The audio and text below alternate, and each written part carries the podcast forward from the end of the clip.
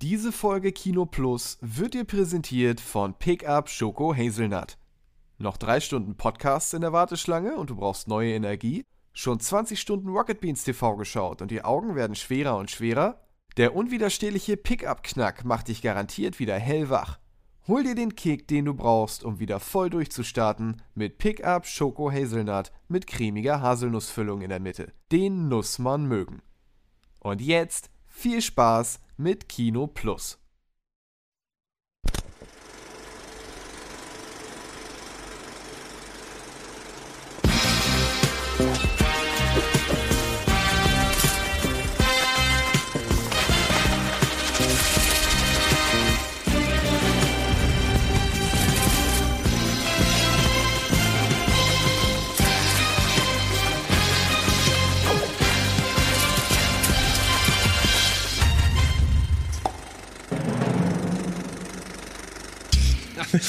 Hallo und herzlich willkommen zu einer niegelnagelneuen Ausgabe Kino Plus hier bei den Rocket Beans. Ich sitze tatsächlich mit zwei Menschen im Studio.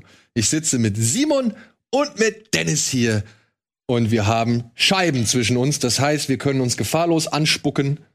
Naja. Und es passiert nichts. Ja, wir spucken aber alle. Ich meine, du hast, ja, du hast ja im Cold Open schon also die Verantwortungsmesslatte, ohne die mit Simon und mir abzusprechen, schon sehr hochgelegt, um uns als Medizin mit Gott irgendwas zu vereinen. mit Gott haben wir erstmal gar nichts am Hut. Und Medizin weiß man auch noch nicht so. Das mit dem Weed fand ich interessant. Was, habe war ich denn, was hab ich denn zu Gott gesagt? wir rollen mit Gott. Nein, wir wollen mit Jesus. Ja, naja, ist das nicht dasselbe? Jesus, Gott, Heilige Geist. echt, be- unbefleckte Empfängnis. Der eine ist der Schöpfer, der andere ist der Sohn. Ist doch gut. Wir, wir sind cool mit Gott. Alles gut. Wenn es ihn gibt, sind wir cool mit ihm. Ja, Ich wollte gerade sagen, wenn es an die goldenen Tore kommt, kann man immer noch sagen, sorry, Dude, war mein Fehler. Ey, das hat, aber das sage ich meiner Mutter immer. Der Papst hat das vor einer Weile, schon ein paar Monate her hat er das gesagt. Und er hat gesagt, auch wenn jemand nicht direkt so glaubt und in die Kirche geht und da, da, da, da, wenn er ein guter Mensch ist, seid ihr safe, Leute. Und das habe ich, Dann, dann, meine kann, Mutter dann kann ich ja als nichtgläubiger Mensch nur gewinnen. Weil diejenigen, die glauben und am Ende passiert nichts, das sind dann die der, Enttäuschten. der ganze Benefit, keine Arbeit. Wir sind die, die am Ende an der Ja. Schlange vorbeigehen. Äh, aber naja, was soll man machen? Aber Glaube an sich ist ja nicht verkehrt. Was verkehrt ist, ist die Institu- Institution Kirche. Oder die Institution Religion. Oder Das natürlich auch. Wir wollten aber jetzt natürlich auch kein Religions... ich glaube nur an die Wir werden heute noch sehr oft über Gott und Religion und alles Mögliche Na reden. Ja, Okay. Also allein aufgrund der Tatsache, was ihr die zuletzt zwei gesehen richtigen habt. Leute eingeladen. Oh, ich verstehe, worauf du hinaus willst. Ja, was habt ihr denn zuletzt gesehen, liebe Freunde? Ich meine, ihr könnt beide jetzt, ihr habt beides zuletzt gesehen und ich wir reden drüber, oder? Du willst drüber reden. Über, über was? Naja, was wohl? Über was willst du denn reden, Dennis? Achso, äh, Weswegen hattest du mich Was denn hast du denn angeschrieben? Gesehen? äh, in der Justice League habe ich ja schon zweimal gesehen. Ach, guck mal. Aber was ich als letztes gesehen habe tatsächlich, ist nicht Justice League, sondern Bram Stokers Dracula habe ich, an- hab ich als letztes Oh, gesehen. echt? Ja, weil Sander dann noch nicht kannte und wieder eine lustige Geschichte, weil ich plaudere immer gerne aus dem Nähkästchen, weil als bevor ich Sander kennengelernt habe, hat sie mit Film nicht wirklich was zu tun gehabt. Und vor einer Woche sagt sie, hä, ein Vampir, ein Dracula-Film? Keanu Reeves? Weißt du da irgendwas von? Ich guck so. Habe ich jetzt was verpasst? Kommt da ein neuer Film oder so? So, Bram Stokers Dracula? Nie gehört. Okay, gucken wir den und dann habe ich den noch mal, ähm, haben wir den von vorgestern noch mal neu geguckt. Ich hatte ganz vergessen, dass der auch von Coppola ist und wie viel ähm, Campiness, könnte man sagen, wie viel Theatralik da drin ist. Ähm, hat aber sehr Allein- viel Spaß gemacht. Allein wenn, wenn Anthony Hopkins als Van Helsing diesen Feuerkreis um sich zieht. Ja, alles davor schon so. Ja. Wir haben Vampire zu jagen, ich habe Hunger. Wo ist mein Essen? Und so. Es ist, es ist voll, ich hatte den nicht so komplett drüber in Erinnerung. Ähm, ich fand das aber super, die Bilder auch, das Intro, wie das mit diesen Schattenspielen gemacht wurde, ähm, fand ich sehr gut und äh, hat sehr viele Vampirmythen meiner Meinung nach ähm, gesetzt, die ich besser finde als den modernen Vampir. Also dass ein Dracula auch an Tageslicht wandeln kann, dass er sozusagen die die er kann Sonnenlicht ab, ist eine Schwäche. Er kann sich sozusagen in Wolf, Fledermäuse, Rauch verwandeln und sowas, hört die Kinder der Nacht, so dieses ganze klassische. Das fand ich ist schon eine sehr schöne Zeichnung eines, eines Vampirs, meine Naja, vor allem ist das ja wohl auch, wenn ich das richtig in Erinnerung habe, ja auch getreu zum Buch. Weil da wurde ja auch Dracula Schon sehr. Habe ich auch danach nochmal bei Wiki. äh, in mehreren, sag ich mal, Transformationen irgendwie Ja. beschrieben. Ja, es und gab verschiedene Varianten, genau. Genau. Er hat so alles durchgemacht. Ja. Aber Und auch das, wenn er, wenn er reist, dass er in seiner eigenen Erde begraben sein muss und so eine Sachen. Das ja, ist schon. ich finde auch, es gibt so viele geile Mythen, man muss sich da halt so ein bisschen die rauspicken, die für, so, Ja. für den eigenen Film vielleicht am besten sind. Äh, aber es gibt auch Mythen, dass halt Knoblauch nichts bringt, Kreuze nichts bringen. Also es gibt so verschiedene Varianten. Wahrscheinlich Mhm. Ja. ist das so regional. So wie die Sachsen. äh, so Leute, die einfach alles anders sehen. Eben so Knoblauch, mir doch Walachei. Transsilvanien, Ich glaub nicht Rumänien. Weiß man nicht. Der eine verträgt den Grog, der andere nicht. Ja, was ist zum Beispiel mit einem, äh, mit einem, hier, äh, was ist mit einem, mit Dracula, der irgendwie ohne Gott aufgezogen wurde? Also in einer gottlosen Kirchengesellschaft. Dann hat das Kreuz doch überhaupt keine Bedeutung mehr für ihn. Vielleicht. Ach, du meinst einen atheistischen Ein Rat, atheistischen Papier, ja. Aber Der kann gar denn nichts ein was zu tun Vampir, kann denn ein Muss Vampir ohne die Religion oder das, das Göttliche oder das, weiß ich nicht, das Übernatürliche Das ist halt die überhaupt Frage. sein? Hat Dracula was mit Satan zu tun oder ist, oder ist Vampirismus, siehst du es als medizinische Krankheit? Es gab diesen einen Vampirfilm, wo am Ende rauskam, dass er äh, Jesus ist. Jesus, der einfach nicht sterben konnte. Äh, das fand ich eine, ist ein schlechter Film, aber es war ein gutes, ich glaube, es war Deswegen kommt auch immer, Hoffentlich war es nicht immer der Blut in den. Kelch. Nee, aber es war wirklich, es war so ein neuer Vampir-Mythos, der versucht wurde zu schaffen. Ja. Ich fand die Auflösung cool, weil man damit null rechnet, aber das war auch alles, was der Film hatte. Ja. Ja. Ich finde aber Ich, das Vampire klingelt, mega da lame. klingelt irgendwas bei mir. Ich habe das, glaube ich, auch ja, gesehen. du, natürlich hast alles gesehen. Nein, nein, aber nein, wenn nein, du nein, dich nicht mehr nein. dran erinnern kannst, dann war der Film Aber- unterirdisch. Aber nein, ich, ich, ich habe das auch irgendwo, das habe ich auf dem Schirm. Ich weiß nicht was. Der hängt am Ende an einem Kreuz irgendwo auf einem Hochhaus und redet mit dem Protagonisten und dann erzählt er ihm das ganz komische, ganz komischer Film.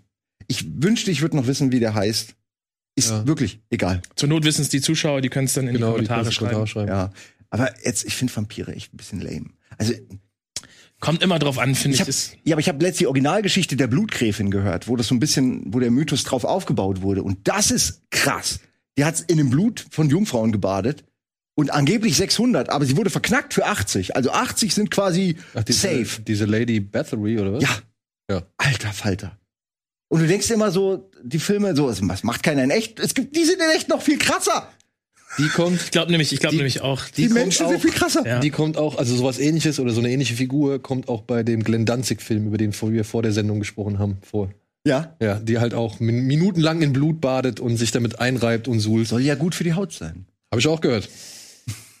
Aber Weiß ich nichts von. noch nie ausprobiert. Ja, aber jetzt trotzdem muss ich noch mal drauf ein. Also, und wie war das Fazit von deiner Freundin? Gut, ja. Ja, mochte sie?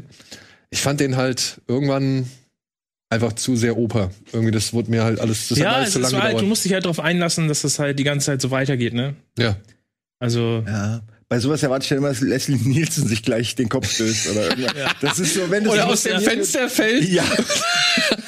ich musste ja, weil ich es letztens noch wieder gepostet habe, weil ich auch letztens, weil ich letztens wieder Last Action Hero geguckt habe, ich würde ja immer noch Geld dafür bezahlen, um ein Hamlet mit Arnold Schwarzenegger zu sehen, wie in diesem, Oh, ja, dieser, dieser Fake-Trailer. Ja. to be or not to be. Not to be. Aber ich würde gucken, wenn der nur eine halbe Stunde geht oder Ja, so. ja, das ist so ja. wie der Snyder Cut. Soll einfach, das Internet muss, muss das einfach machen. lustig, Wolfgang, als Wolfgang letztes Mal da war, hat er auch gesagt, den hat er irgendwie vor kurzem gesehen und er findet den Film so großartig, allein wegen dieser Ingmar Bergmann-Szene, wo sie Schach spielen. Mhm. Ja, und ähm, dann halt auch, weil der Film seiner Zeit so weit voraus ist. Und, Last Action Hero ist das. Ja, ne? Ja. Action Der ist ja eigentlich echt krass seiner Zeit voraus.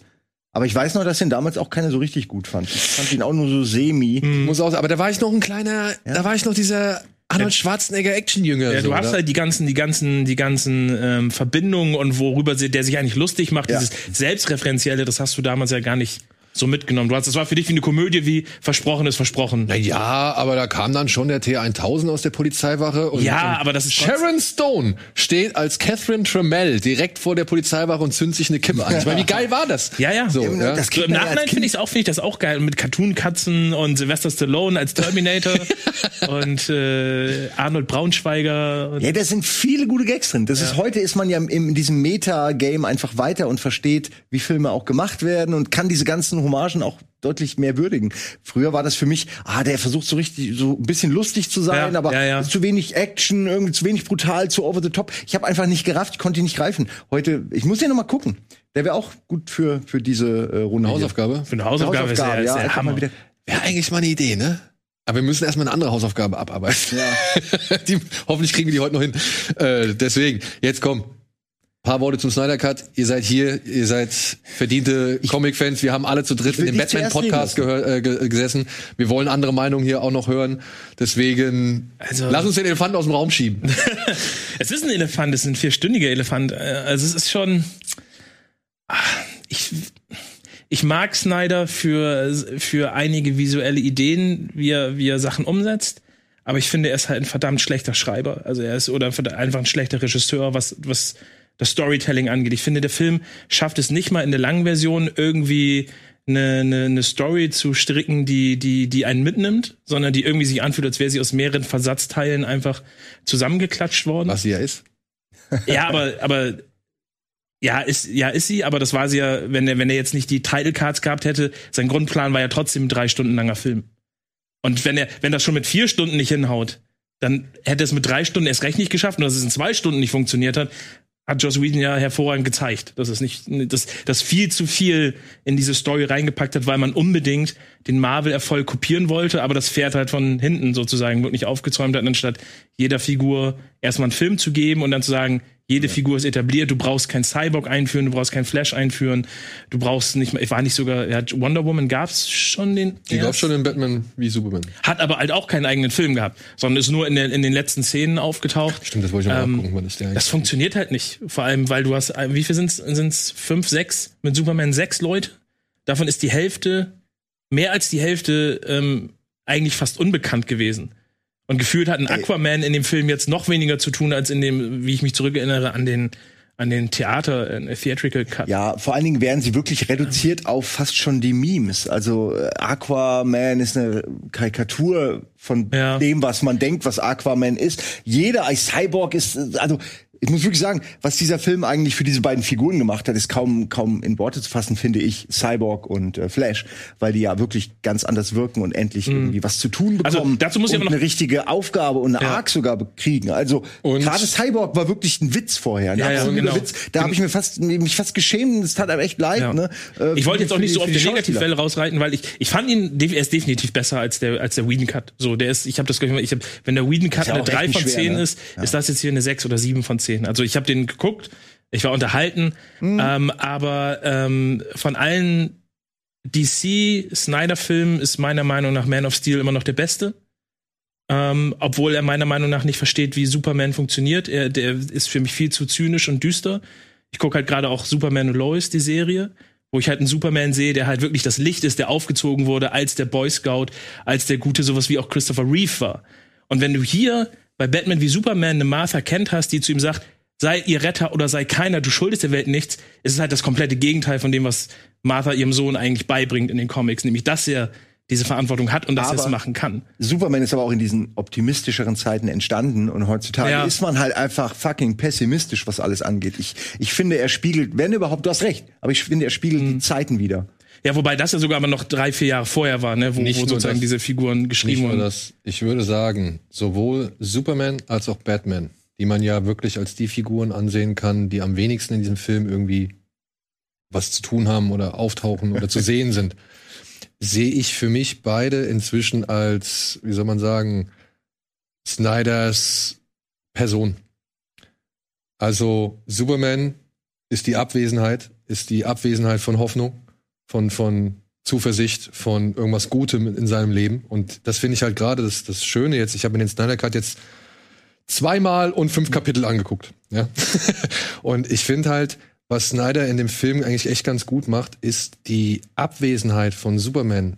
Dass er dieser Abwesenheit so viel Präsenz gibt, Ja. wie eine Anwesenheit von Superman. Ja, man Ja. merkt richtig, Weil dass da jemand eben fehlt. allein durch die Tatsache, und das hat mich ja bei dem anderen Film so gestört, ich finde das so clever, oder was heißt clever, aber für die Geschichte finde ich das einfach so dienlich, dass Supermans Schrei am Anfang diese Boxen auslöst und dadurch Genau, dieses erst The Bells are rung, was ja sogar bei Batman wie Superman am Ende von Lex Luthor gesagt wird. So. Genau. Das finde ich so viel besser. Das gibt mir der ganz, also das, das gibt mir für diese Geschichte so viel mehr Kontext oder Inhalt oder Bedeu oder äh, wie soll man sagen Bestätigung einfach oder oder Daseinsberechtigung so ja weil jetzt verstehe ich's so jetzt jetzt okay das er, ergibt sich daraus es ist immer noch fantastisch und und quatschig und was weiß ich aber ja, und Superman, wie halt auch Batman. Batman, ne, ist nur an der Seite, ist der, ist der, ist derjenige, der eigentlich als einziger richtig Hoffnung hat in diesem Plan, dass man ein Superheldenteam zusammenstellen kann, um gegen Steppenwolf zu gewinnen. Und das ist so das Komische, weil er ist ja eigentlich sonst immer derjenige, der alles schwarz sieht. fand ich halt aber auch ein bisschen, also ich finde den Bruch zwischen Batman wie Superman Und dem Film finde ich schon krass. Ich, er ist mir hier noch ein bisschen zu optimistisch teilweise und zu locker. Also nur, nur durch den Tod von Superman so eine Charakterwandlung irgendwie aufzunehmen wieder, Naja, finde ich. Das ist halt der Tod von Ja. Superman. Das ist ja. Und er Ich, ist mo ich, mo ich mochte halt, für mich war, war Batman halt, wie gesagt, Ben Affleck ist ja für mich der Ultima Batman sozusagen. Ben Affleck ist super als Batman. Und ich fand ihn in Batman wie so, er war sozusagen in dem Film der Höhepunkt. Alle, Kampfse alle Kampfsequenzen sein, Bruce Wayne, wie, er- das war für mich der Batman, wo ich gesagt habe, Alter, genau so. So, der, der kämpft auch gegen die Justice League, wenn er muss. So, und der besiegt die alle. So, ähm, und hier war es dann halt schon wieder teilweise zu locker und wo dann aber auch, was aber auch wieder aufgenommen wurde durch Alfred, was, ähm, was halt auch eine neue coole Szene ist, wo er sagt, ja, vielleicht bist du nicht der richtige, also vielleicht ist ein Mann, der die ganze Zeit nur in der Höhle hockt, vielleicht der falsche, um Team zu rekrutieren, sagt er ihm ja am, am Flughafen. Und das, siehst du, und das sehe ich wieder als Snyder. Er ist derjenige, der sich zurückgezogen hat, der für den alles schwarz war, der den Kampf aufgegeben hat, um ja seinen seinen Film, der den Kampf aufgegeben hat gegen die Studios oder Verantwortlichen oder wen auch immer, ja, und der halt einfach sich zurückgezogen hat, der versucht hat irgendwie Kraft zu tanken in seiner Höhle, in seiner bei seiner Familie so, ja, also eben das irgendwie zu orchestrieren, was halt kommen soll. Und deswegen, glaube ich, ist halt Batman auch so ein bisschen Snyder in diesem Film, der sich einfach zurücknimmt, weil er eh nichts ausrichten kann gegen die Kräfte, die da am Werk sind. Ich finde sowieso, ich finde, das, das ist was, was ich Snyder, also ungeachtet dessen davon, dass ich sozusagen nicht finde, dass er keine gute Geschichte erzählen kann, finde ich aber trotzdem beachtlich, dass er das sozusagen in, in der Zeit von Covid sozusagen diesen Film noch fertiggestellt hat, mit den ganzen Effekten, mit der, mit der ähm, Nightmare-Szene, die sie sozusagen drehen mussten oder drehen wollten. Plus natürlich, dass ich ihm das aus seinem persönlichen Schicksal heraus einfach gönne, dass er seine Vision fertigstellen konnte. Und das ist sozusagen mein, mein Hauptpunkt, warum ich mir diesen Film auch mehrfach angeguckt habe, warum ich gesagt habe, okay, ich bin daran interessiert, dass das rauskommt, weil ich ihm das gönne. Jemand, der eine Vision hatte, egal ob ich am Ende mit dem Ergebnis zufrieden bin oder ihn als Regisseur mag, finde ich, hat er das durch, hat er es verdient, das zu Ende zu bringen. Und ähm, das ist jetzt halt ein sehr guter Abschluss einfach für ihn, glaube ich, auch diese Trilogie zu machen. Und ich glaube, was mich an diesem Film so freut oder erfreut oder weshalb ich diesen Film tatsächlich doch so viel besser wahrnehme, als ich ihn vorher wahrgenommen habe, ist eigentlich auch dann vielmehr die Freude der Fans über diesen Film. Also ich freue mich für die Leute, die diesen Film, den dieser Film so viel gibt, die, die, die, die den Film so richtig abfeiern, die halt wirklich endlich das kriegen, was sie eigentlich schon beim ersten Mal sehen wollten. Also wenn wirklich genug Leute davon da sind und so fühlt es sich für mich momentan sehr viel an. Natürlich gibt's die Skeptiker, natürlich gibt's die Leute, die den Film auch berechtigt irgendwie fertig machen können, so. Alles cool.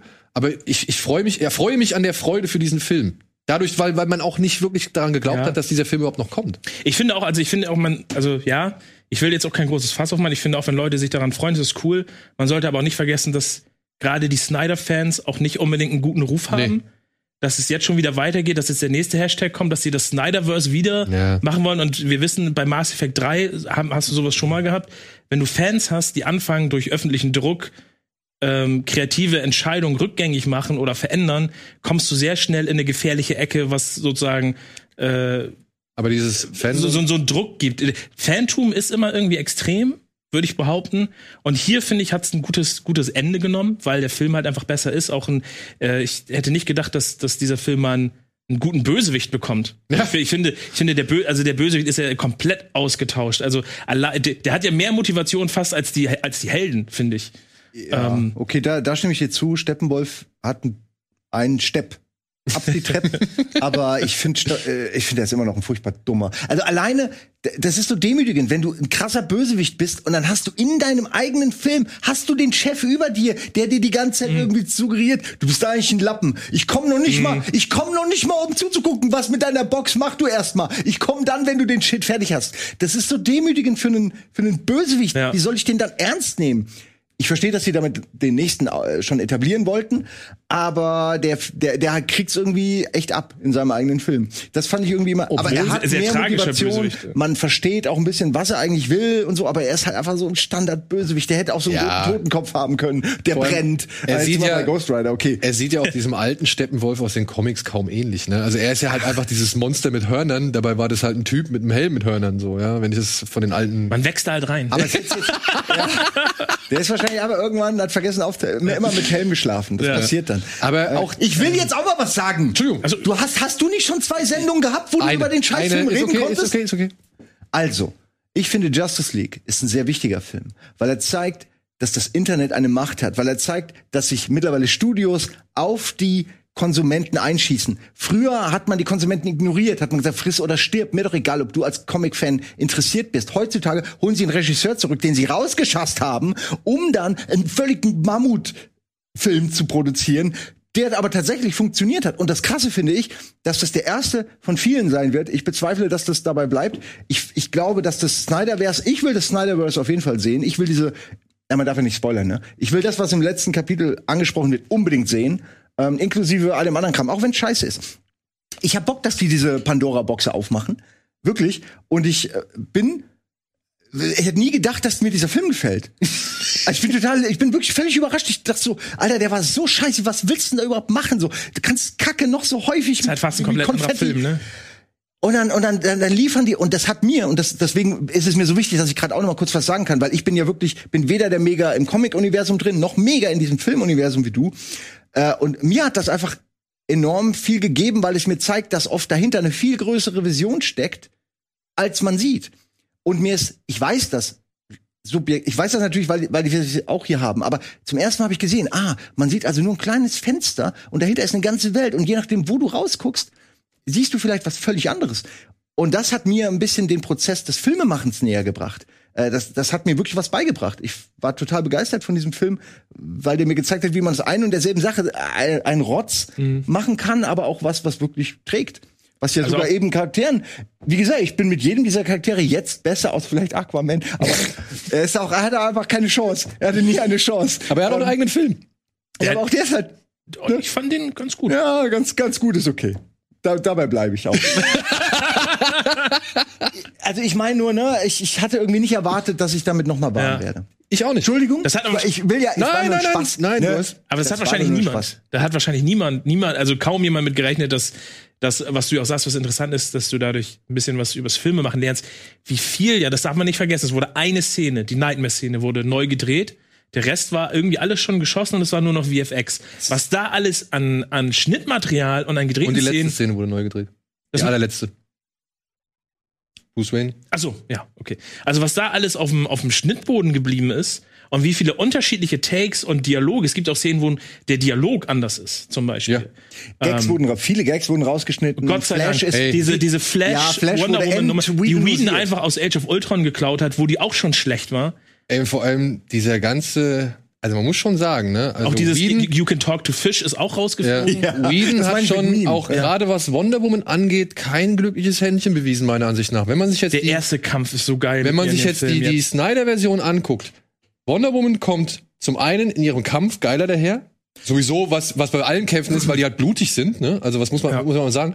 Dann aber auch ist sie, und das fand ich halt damals bei, bei, bei dem Justice League von Joss Whedon so komisch, die ist weniger anstrengend. Also die war ja, also ich finde es ja, also nur um es auszuholen, ich finde cool, dass sie in dem Whedon Cut so ein bisschen in Frage stellt, ob das moralisch eigentlich vertretbar ist, dass sie Superman zurückholen. Das finde ich schade, dass das nicht im Snyder Cut enthalten ist. Das macht dann ja aber Aquaman dafür. Genau, das macht aber auch nicht auch so, nur, auch nur so ganz kurz, aber auch nicht so vehement wie nee. Diana in der alten Version. Ja. Und dadurch wurde Diana in der alten Version aber so ein bisschen zickig die ganze Zeit. Ne? Die hat ja immer so Boys, Boys, Boys und war eher mehr so der Stressfaktor für die Männer da so. Und das hat mir nicht gefallen, weil 2017 kam der andere, also kam schon Wonder Woman raus. Ja. Da war die ja eigentlich cool. Ja, und die war auch in dem letzten Film schon, also in dem Batman wie Superman war die ja eigentlich cool. So. Und hier wurde sie irgendwie zum einen etwas anstrengender gemacht, als sie sein müsste, und dann auch echt mehr sexualisiert. Allein ja. eben durch die Flash-Szene, wo er ihr da auf die Brüste fällt, aber halt auch die, die Buttshots von, von Whedon. Ne? Also ja, wenn, du sie, wenn du sie halt ja. halt wirklich von hinten siehst und dann geht die Kamera halt wirklich auf ihrem Arsch, wo du denkst so, ja, okay, ist schön anzusehen, will ich ja gar nicht abstreiten, aber ist halt unnotwendig. Also es ja, ist halt wirklich nicht nötig. Bei Captain America finde ich es okay, weil es America's Ass. Aber, aber irgendwie. Sehr schön. Ja, aber gerade fand's auch immer komisch. Ja, ja. ja und das ist schon erstaunlich. Also das, der, der Unterschied fand ich, den fand ich schon echt erstaunlich. Gerade beim zweiten Mal. Ich finde leider, dass es halt ihm natürlich auch in der aktuellen Diskussion nicht unbedingt in einen. Tut's ihm auch nicht gut. Ne? Tut's ihm nicht gut. Ich nehme an, sie haben es aber auch deswegen entschärft, weil es einfach oder zumindest ich, ich glaube auch, ihre also Persönlichkeit angepasst, weil die auch nicht wirklich passt. Ja, wie du schon gesagt hast. Weder in die Zeit noch. Ja ich muss äh, tatsächlich sagen, wir reden jetzt schon wieder super. Ja, wir müssen über, aufhören. Ähm, ich weil ich habe letztens ja auch Dings gesehen, Wonder Woman 84, ähm, wo ich leider auch sage, dass sie im Vergleich, also da finde ich sie auch eher anstrengend und nicht so Ja, alleine, was so sie damit- clever. Ich, ich finde den Film allgemein ziemlich scheiße. Er ist auf jeden Fall nicht, nicht so gut wie der das, das Original. sehr- sehr krass Aber auch, auch bedenklich. Also was da passiert eigentlich, ne, wenn man das mal auf dem Papier aufschreibt. Jemand übernimmt jemand anderen und dann passieren da Dinge und Ja, du denkst, okay, aber ey, eigentlich ist das also Vor allem, sie wird halt ganz schön so, die, die, die Männer sind ihre Schwäche und so, das passt überhaupt nicht zu ihrem Charakter. So, dass sie, dass sie alles, also ist auch egal, aber es ist leider kein, kein gutes Händchen bei dem Film gehabt. Wenn überhaupt, würde ich sagen, ihre Schwäche ist halt äh, ihre quasi ihr, ihr Volk, was sie zurückgelassen hat, oder so, um da, dass sie wahrscheinlich die ganze Zeit denkt, wo sie irgendwie das Gefühl hat, sie müsste das verteidigen oder also das sowas meine ich. Ich verstehe halt immer nicht, warum Leute, die so, die so passen. unendlich alt sind, warum die nicht irgendwann lernen. Das hat mich bei Logan auch schon, schon angekotzt. Der Typ ist 180 Jahre, der ist immer noch so grantelig. Und der, Ja, der aber, aber Moment, jetzt muss man aber auch mal, also ich will jetzt den Film nicht verteidigen, ne? Der hat wirklich seine Krummheiten und Schiefheiten und was weiß ich. Also ich habe auch nicht verstanden, wirklich ganz verstanden, was da alles abgeht. Aber auf der anderen Seite muss man vielleicht mal auch akzeptieren, die Frau ist wie, wie alt, was sagt, was sagt Justice League? 1500 Jahre? 5000 Jahre? Was, 5000, 10.000, was macht das noch für einen? Doch, aber 5000 sagt Justice League, glaube ich. Justice League sagt, Ja, glaube ich, sowas. 5000 Jahre. Ja, und wenn es nur 1500 ist, aber da würde ich jetzt schon mal sagen, da besteht eine andere Wahrnehmung von Zeit. Also wir können das vielleicht nicht ganz so beurteilen, wie sich so eine 5000-Jährige fühlt oder eine 4000 5000 Menschen, 4900 fünf Jahre bei Rocket Beans. 60-Jährige. Ja. Das zieht sich auf. Also ich will nur sagen, bei aller Fairness, so wenn man äh, bei aller Logik, die man oder oder oder auch sag ich mal Drehbucherfahrung oder sonst irgendwas, die man auf Wonder Woman 84 anwenden kann, kann man auch anwenden, dass die Frau vielleicht in anderen Dimensionen fühlt, denkt und empfindet. Ne? Ich fand sie halt nicht so clever wie in dem ersten Film. Ja, das das da gebe ich dir recht. Da gebe ich dir recht. So. Wir kriegen, wir kriegen wütendes Ja, wir kriegen aus jetzt der halt, Regie. Aber ja, hier sind auf jeden Fall zwei andere Meinungen zu Justice League. Ich hoffe, dann haben wir ja auf jeden Fall schon mal ein etwas breiteres Bild geboten als nur das letzte. Und vielleicht wird auch der ein oder andere nochmal darüber sprechen. Wir gehen jetzt erstmal in die Werbung. Guck-Empfehlung auf jeden Fall. Ja, oder? Also auf jeden Fall. Ich muss auch sagen, ich finde ihn besser. Absolut. Ja, Empfehlung. gucken und dann entscheiden. Ja. Wir gehen jetzt erstmal kurz in die Werbung und melden uns gleich zurück mit jeder Menge Streaming-Tipps.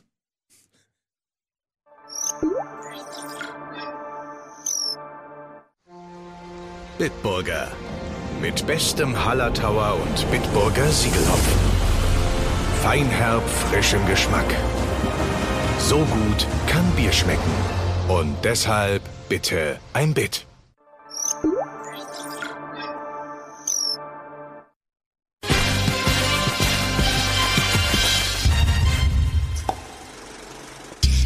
Das ist auch fair. Schnell die Pulle weg. Schnell das Bier zur Seite gestellt. Es tut mir leid. Herzlich willkommen zurück zur aktuellen Ausgabe Kino Plus. Hier, eurem Kinomagazin eures Vertrauens. Mit Dennis und mit Simon. Und ja, hier mit einer ganzen Menge an Streaming-Tipps oder Heimkino-Tipps. Ja,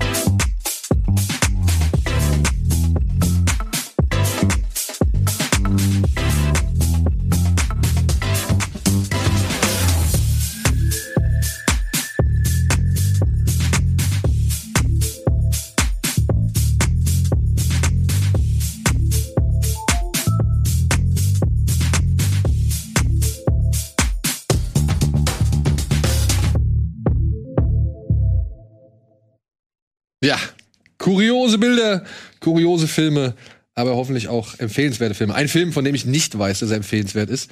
Ich habe mir einfach nur mal auf die Liste gesetzt, weil ich halt Scott Atkins Fan bin. Scott Atkins, sagt dir das was?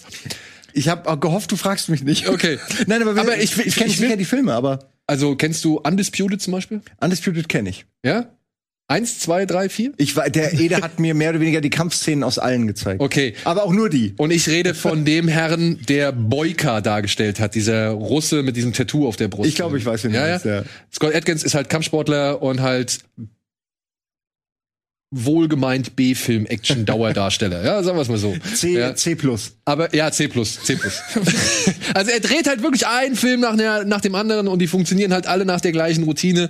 Und deswegen sollte man sich von Legacy of Lies nicht wirklich viel erhoffen und erwarten als einen klassischen Scott Atkins-Film, der hier einen ehemaligen MI6-Agenten spielt, der jetzt für den KGB ganz geheime Dokumente beschaffen muss, denn der KGB hat seine Tochter entführt. Ja, also wer auf Jack Bauer und Konsorten steht und danach vielleicht noch ein bisschen B-Film-Action genießen kann oder dabei noch ein bisschen B-Film-Action genießen kann, vielleicht ist Legacy of Lies etwas für ihn. Der startet ab übermorgen, glaube ich, auf Amazon Prime. Und ich nehme den mit, weil das ist so ein Film, den kann man immer mal nebenbei wegknuspern, so kann man ein bisschen was verarbeiten, da muss man nicht viel aufpassen. Aber man sieht vielleicht, wenn man genau hinguckt, dann auch mal den einen oder anderen schönen Kampf oder die eine oder andere schöne Action-Szene. Aber es soll halt wirklich absolute B-Film-Standardware sein, was ich so gelesen habe. Deswegen keine allzu großen Hoffnungen. Ich habe mich schon mit diesem Ghost of War, habe ich mich schon ein bisschen aus dem Fenster gelehnt und habe dann festgestellt, dass der eher Grütze ist. Und ich kann mir ja nicht vorstellen, dass dieser Film irgendwie besser ist. Ich frage mich halt immer, warum der, also ich finde, der hat halt, der hat schon irgendwie so eine, so eine gewisse Ausstrahlung, der hat so dieses typische knurrige Heldengesicht auch irgendwie. Ob so jemand, warum der nicht mal irgendwie noch mal mehr Schauspielunterricht oder so bekommt? Ja. Also der könnte, der könnte meiner Meinung nach mit einer besseren Filmauswahl und vielleicht noch ein bisschen, ein bisschen Schauspielunterricht, könnte der halt ein guter Actionstar eben, der, also der könnte aus dieser B-Riege rauskommen, meiner Meinung nach. Er hat ja auch schon hier und da mal ein bisschen Blockbuster-Luft geschnuppert. Ich fand ihn zum Beispiel als, als Gegenspieler bei Ip Man 4, fand ich ihn eigentlich auch ganz okay. So, da hat die Rolle gepasst, aber ich, Bei Expendables war er auch ein guter Kontrahent für Jason Statham so. ja, Also eigentlich braucht er nur einen besseren Agenten und ein bisschen Schauspielunterricht, oder? vermutlich schon. Weil körperlich äh, ist da ja alles safe. Genau, er macht ja auch viele Stunts und so selber. Er hat, ja- also er ist ja ein guter Und er ist wirklich ein Athlet vorm Herrn, ne? Ja, ja. Also diese drei, vier Zwirbler da durch die Luft, die er immer macht mit seinen Kicks, das ist halt etwas, das werde ich in meinem ist- Leben nicht mehr erreichen. Es ist für ihn aber auch vielleicht einfach sehr einfach. Also da, da stimme ich dir Daniel, natürlich zu. das ist jetzt eine offene Challenge.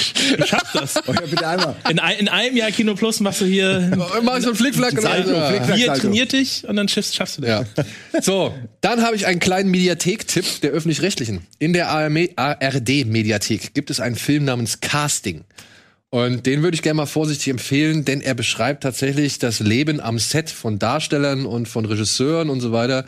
Sehr, sehr schonungslos, treffend, böse und ätzend teilweise. Es geht hier Aber um. ist es wirklich so? Ich meine, ist das nicht das Klischee von Sets? Die meiste Zeit sitzt du doch nur dumm rum und langweilst dich. Ja, so aber mein- in einem problematischen, bei einem problematischen Dreh wie diesem hier bei Okay. Casting. Hier geht's darum, dass eine Regisseurin namens Vera ein Remake machen will von Herrn Fassbinders Die bitteren Tränen der Petra von Kant. Ja, in diesem Film geht es.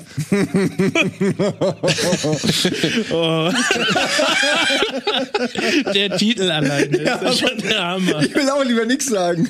Wolfgang müsste jetzt hier sein. Ja, Wolfgang- Ja, Mohr ist ein Meisterberg. Ja, aber in diesem Film geht's halt darum, in, bei, Petra von Kant geht's halt darum, dass das, da ist so eine Frau, die ist, glaube ich, erfolgreiche Modedesignerin, zweimal geschieden und entdeckt plötzlich, dass sie sich zu einer jungen Frau hingezogen fühlt, aber die will sie eigentlich nur ausnutzen und sobald deren Mann wieder zurück aus Australien kommt, ist sie weg. Und das stürzt Petra von Kant in eine tiefe, tiefe Krise, äh, die sich dann halt noch wirklich zuspitzt, nachdem dann halt auch ihre Bedienstete, sag ich mal. Aber das ist nur der Film, der hier gedreht wird. Das soll, das ist der Film, der hier Ja. gedreht werden soll. Und hier ist es jetzt halt so, dass die Regisseurin halt immer noch keine, nicht weiß, wen sie als Hauptrolle oder so besetzen soll. Und dass da halt viele renommierte Darstellerinnen zum Set kommen. Also so halt so eine Andrea Sawatzki halt spielt halt dann auch schon eine, wie gesagt, gestandene Darstellerin. Und die verstehen alle nicht, dass sie zum Casting sollen. Ja, für die ist es schon so sicher, dass sie die Rollen haben und dass sie halt da einfach verpflichtet werden, dass sie halt nicht begreifen können, warum sie jetzt hier vorsprechen müssen. Ja, ja. Und weil noch, weil, weil der männliche Hauptdarsteller noch nicht da ist, muss halt Gerwig ein Lichtdubel, beziehungsweise ein, ein Ansprechdubel, muss halt die ganze Zeit die männliche Rolle verkörpern und mit diesen renommierten Darstellerinnen spielen. Und als dann sich halt noch der, die männliche Hauptrolle plötzlich sagt, ich habe keinen Bock mehr auf den Film, sieht er halt seine große Chance gekommen.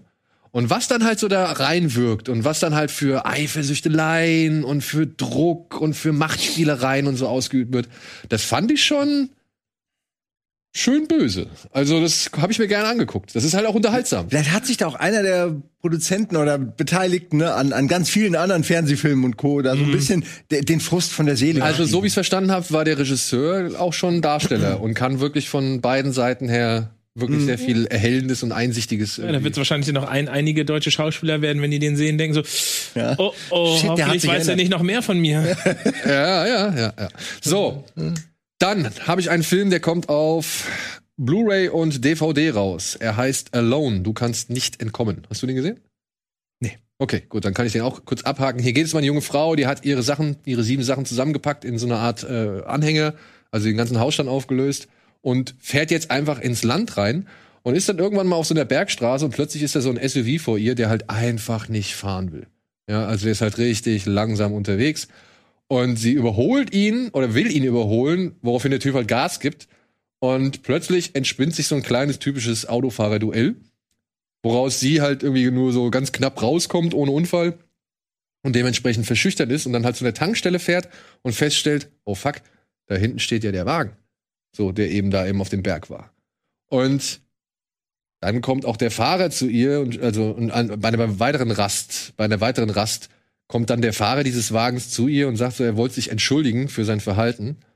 Und ja, das ist der Anfang dieser Geschichte, die ich jetzt nicht weiter auserzählen der möchte. Trailer hatte schon genug gezeigt. Der Trailer Ja, ja. zeigt leider ein bisschen äh, viel, aber tatsächlich ist es jetzt nicht so das Ding, dass man, ähm, also es ist nicht der klassische Folterfilm, so er fängt sie und, und sie hat da so ein Martyrium zu durchleben, sondern er ist eigentlich von Beginn an eher so eine Art Jagd. Auch wenn es mal kurz pausiert hier und da, also auch wenn es mal etwas Zwischenstationen gibt, aber der Film ist eigentlich von vorne bis hinten so die Jagd von ihm nach ihr. Und das ist relativ spröde gehalten, relativ schnörkellos ist nichts Besonderes, aber gewinnt meiner Ansicht nach durch die Darsteller und eben weil er halt nicht so übertrieben ist. So, ja. Aber ey, es ist etwas, was man wirklich auch schon 10.000 Mal gesehen Das hab hat. ich mir, das hab ich mir gedacht, wo er ins, ins Fenster guckt, da hast du wieder auch, auch vom Look, der, das Böse sieht aus wie der typische Ja. Frauenkidnapper. Da hab ich gedacht, was aber cool wäre, ist vielleicht auch mittlerweile auch schon wieder abgedroschen, wenn sich diese Filme auch, wenn die irgendwann mal spinnen würden.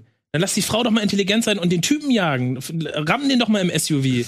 Ja, Steck allem- doch die Reifen kaputt. Vor allem, Sowas. Vor Ja, allem ich- hätte ich's, ich, der Anfang, also die erste halbe Stunde, die fand ich tatsächlich echt gut bei dem Film, weil da noch so offen gelassen wird, ob der Typ einfach nur normal, also ein normaler Mhm. Autofahrer ist, der es halt nicht gut kann, so, oder ob der halt wirklich so ein Schizo, Psycho oder sonst irgendwas ist, so, ja, oder ob der einfach nur einen schlechten Tag hatte und halt eben sich gerade mal arschlochmäßig verhalten möchte, weil er halt eben einen schlechten Tag hatte.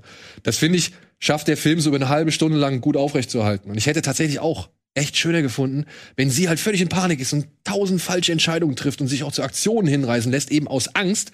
Aber der Typ am Ende einfach nur ein ganz normaler Ja, Typ ist. irgend, irgendwas, was, irgendwas, was Neues Ja. und frisch und so, aber das hast, wie du sagst, das auch schon zehnmal. Wie heißt der? der Tuck, Tuckendale vs. Evil? Ja, vs. Evil, der? ja. Der, der ist so geil.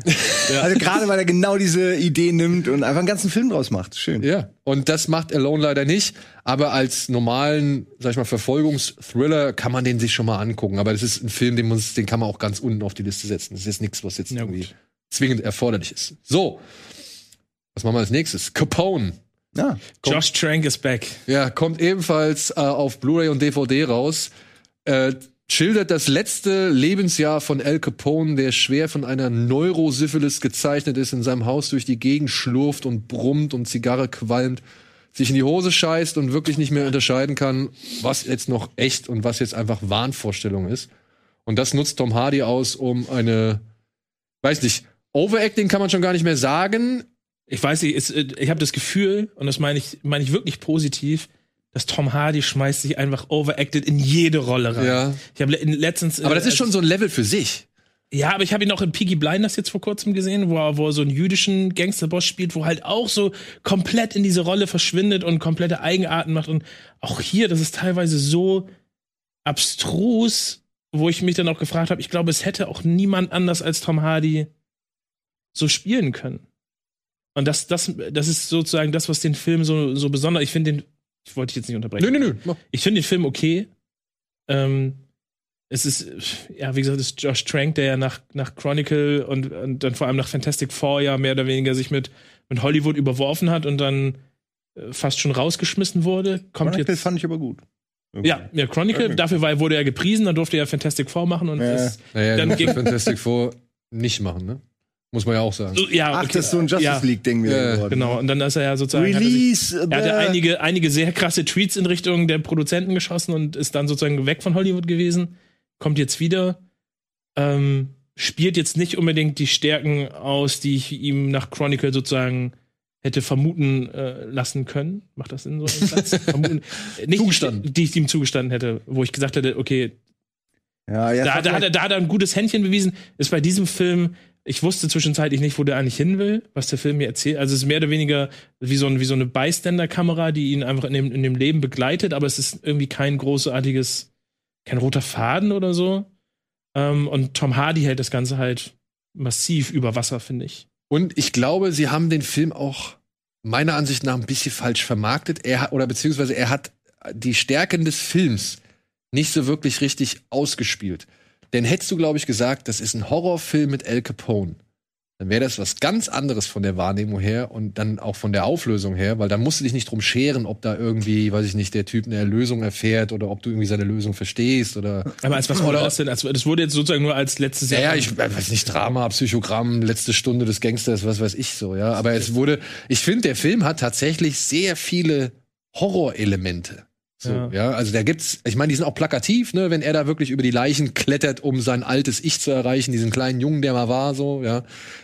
Geschenkt, so. Ist, ist kein Thema. Aber wenn er halt wirklich durch sein Anwesen da schlurft und wie Trank dann dieses Anwesen auch einfängt und die dunkle Stimmung und so weiter, und dann gibt's da auch ein paar wirklich rabiate Szenen, ja. Also, wo dann halt auch mal Augen mit dem Messer ausgeschnitten werden und so Sachen, so. Und ich glaube, hätte er diesen Horroraspekt einfach noch ein bisschen stärker hervorgearbeitet, hätte der Film auch ein bisschen besser funktioniert. Weil so guckst du ihn ja an, denkst du, ja, One-Man-Show von Hardy und so, cool. Aber darüber hinaus habe ich auch nicht so ganz verstanden, was mir der Film geben möchte, außer halt, dass ich Ja. sehe, wie so eine Neurosyphilis im Endstadium halt wirklich, wie schlimm das ist für alle Mhm. Beteiligten, die drumherum sind. So. Ja. Also, ob das jetzt erlösend ist für den Charakter. Ich finde es halt auch, nicht. also ich glaube, ich bin jetzt kein, kein Profi in Sachen Al Capone. Ich auch nicht. Und ich glaube, dass, ähm, um die Figur zu verstehen, du noch mehr, noch mehr Hintergrundwissen brauchst, weil so, wie du ihn da in dem Film siehst, sagst du, okay, ja, das ist der, man weiß, Al Capone war ein groß, großer Gangsterboss, aber das letzte, also was bringt dir das, das letzte Jahr von ihm so zu sehen, wenn du nicht in irgendeiner Art und Weise ein Interesse an seiner Vorgeschichte hast oder irgendwie abgeholt wirst, was ihn eigentlich zu einer Figur macht, über die du so einen Film machen musst. Weil, wenn du Al Capone überhaupt nicht kennst oder mit seiner Gangster-Vorgeschichte nichts zu tun hast, dann wird dieser Film dich null interessieren. Weil warum, warum solltest du dir dann sein, sein letztes Jahr angucken, wie er sich zweimal irgendwie in die Hose scheißt? So. Also, also Ja, es ist so, das als, ist deswegen das ist ein als hätte man die letzte Stunde von Irishman genommen irgendwie und äh, noch Ja, so ein ja, bisschen Horror draufgepackt. Ja, oder von irgendeiner anderen, einfach random Ja, ja. Person, ja. Ja. Aber Tom Hardy ist halt einfach, der Typ ist. Der ist, Klasse für sich. der ist krass. Das ist, ähm, was der da rausholt. Schon heftig. Ja. Ich habe starke Bronson-Vibes in dem Film auf jeden Fall gehabt. Zumindest was das Kriegsende so angeht. Bronson war auch gut. Bronson war schon. Ich schon glaube, der erste Film, wo ich ihn wirklich, wo ich ihn wahrgenommen habe, so als, oh, der ist richtig krass, so. Ein krasser Typ. Ähm, nee, den Schauspieler. Also, Ja, ja. ich kannte auch die Geschichte von Bronson nicht, muss ich dazu sagen, aber das ist ein guter Film, ey. Ja. Gut gespielt, geil gemacht. Wo er so drauf wartet, dass die reinkommen und sich schon Ja, ja, ja. freut und denkst, du, Alter, was ist das für ein Typ, Wie, ey? wie, er den, wie er den Polizisten, den er eingesperrt hat, noch anschnauzt. Reib mich ein! Ja, Shut your mouth, you cut! ey, so gut. Ja. guter Film. Gut, so. Will ich noch mal wieder gucken. Ein. Wir gehen kurz in die Werbung und melden uns gleich zurück mit weiteren Streaming-Tipps.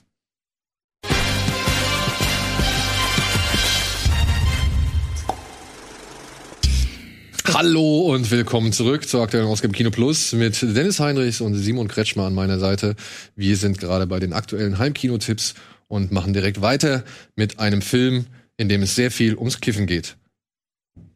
Harold in Kuma ist jetzt vor kurzem auf Amazon rausgekommen und ich habe mir gedacht, komm, den kannst du mal wieder vorholen, denn man muss ja nicht immer nur Bitteres und Ernstes, sondern auch mal Albernes im Leben ertragen. Und ich habe mir den letztens, ich habe mir vorgestern oder gestern habe ich mir den noch mal reingezogen. Und ja, er hat immer noch seine Momente.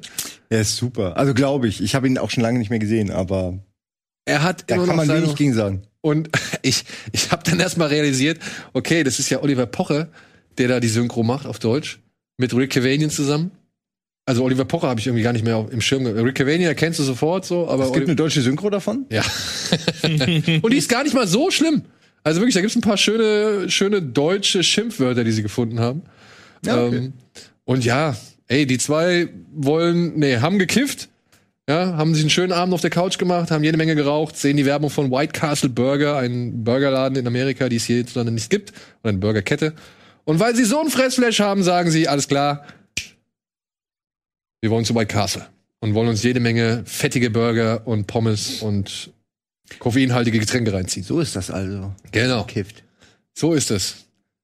Dieser Fressflash. Ja, und, weil das ist dann, auch schon die ganze Motivation, oder? Da, Ja. Damit ist die. damit ist die Geschichte eigentlich erklärt. Naja, man könnte jetzt sagen, okay, Ist warum klappt es? Warum, warum erzählt man einen Film darüber, wie zwei Typen zu einem Fastfood-Restaurant fahren? Da wird ja eigentlich normalerweise nicht so viel passieren. Stimmt, aber weil sie ihre letzten Grasreserven aus dem Fenster feuern müssen, sind sie verzweifelt auf der Suche nach weiterem Gras und das führt halt zu einer Nacht der Abenteuer mit unter anderem Deadpool in einer seiner ersten Rollen oder in seiner frühen Rolle, die zum legendären Meme geworden ist. Mariana, but why? Und aber auch Doogie Hauser, Neil Patrick Harris, als, ja, er hat seinen, seinen Barney Stinson schon ein bisschen vorge vorgeformt. so ja, auf gesehen. jeden Fall. Äh, Ja. Es geht schon in die Richtung. Ist Minus halt- der Drogen. Da war es natürlich noch Also plus Drogen. origineller, sag ich mal, weil er ja bekannt war durch Doogie Hauser. Dann war lange nichts, dann kam er wieder in Harrison Kuma und war plötzlich dieser koksende, alles weghauende, also äh, wegschnackselnde ähm, Lebemann, der völlig durch ist. Und äh, das war natürlich ein geiler Kontrast, der gut funktioniert hat. Ja. Ja. Aber wir hier kannten das ja gar nicht. Ne? Das war so, du, wer ist dieser Typ? Also für mich war das so, Doogie ich kannte Hauser. Hauser nicht, ich kannte das nicht. Für mich war das völlig neu. Keine Ahnung, ich habe diesen, ich dachte mir, was ist das für ein geiler Schauspieler? Äh, ich kannte den. nicht. Ja, doch. Ich kannte Doogie Hauser und ich kannte halt natürlich Neil Patrick Harris aufgrund von Starship Troopers dann nochmal. Weil es Ja, lustig okay. war, dass Das. Doogie Hauser bei, bei Starship Troopers plötzlich den, den Nazi spielt. Aber Und- den Nazi-Wissenschaftler. Ja, den Nazi-Wissenschaftler, okay. So viel dazu. Aber ja, Doogie Hauser lief ja auch im deutschen Fernsehen. Habe ich, wie gesagt, total. Und auch Starship wusste ich dann nicht mehr, dass der das war. Aber stimmt, ja, ein guter. War auch ein Spin-off von American Pie, ne? Ist, kann man das als Spin-off bezeichnen, weil Harold und Kuma tauchen noch in American Pie auf, oder? ich glaube nur John Cho und nicht, nicht, äh, also ich glaube nur Einer Harold. von beiden, ja. Und ich meine, okay, sie holen ja die American Pie-Darsteller noch mit dazu. Also der, der Heimscheißer und der andere, die, die Ich bin der Meinung, also ich muss sagen, ich habe den Film Also- ewig nicht gesehen. Ich fand den, ich oute mich, ich fand den damals auch nicht gut. Ich finde auch heute nicht gut, wenn es um solche Komödien geht, war How High eher mein. Ja, Fand ich How High besser. vom? Level an, Ja. an, an, sag ich mal, vom, wie soll ich jetzt sagen? Nee, das Ding ist, ich mochte American, die, die sagen wir mal, die, die Gag-Art und Dichte, die diese Filme ausgemacht hat, fand ich bei American Pie gerade so, dass ich sage, ich fand das witzig und bei Harold und Kuma war es mir zu viel. Das war mir zu ab, Aber How abge- High auch, oder? Ja, also vom aber- Niveau aber- her würde ich How aber- High eher bei How Harold High und Kuma halt- sehen als bei ich American finde, ich Pie. finde tatsächlich, dass, dass, dass Method Man und Redman wesentlich bessere Schauspieler sind als die beiden in dem Film. Ja man kann- Komm, komm, ja, komm, es ist schon nicht so super Akzeptiert. gut. Äh, Akzeptiert. Ja, da, also die Schauspiel, das Schauspielargument stimme ich dir zu, aber ich, äh, also ich fand den super lustig. Da achtet man in gewissen Ge- Zuständen, wenn man den guckt, halt auch nicht mehr so richtig drauf. ich finde den im Englischen echt lustig. So, ich habe viele Erinnerungen, viele Memes, die daraus entstanden sind, viele, viele schöne Erinnerungen. Aber ich müsste ihn jetzt auch noch mal gucken. 2004 ist lange her. Ob, wie, wie das gealtert ist. Ob das gealtert ist wie Wein oder wie Milch. Ich, ich weiß es nicht. Ja.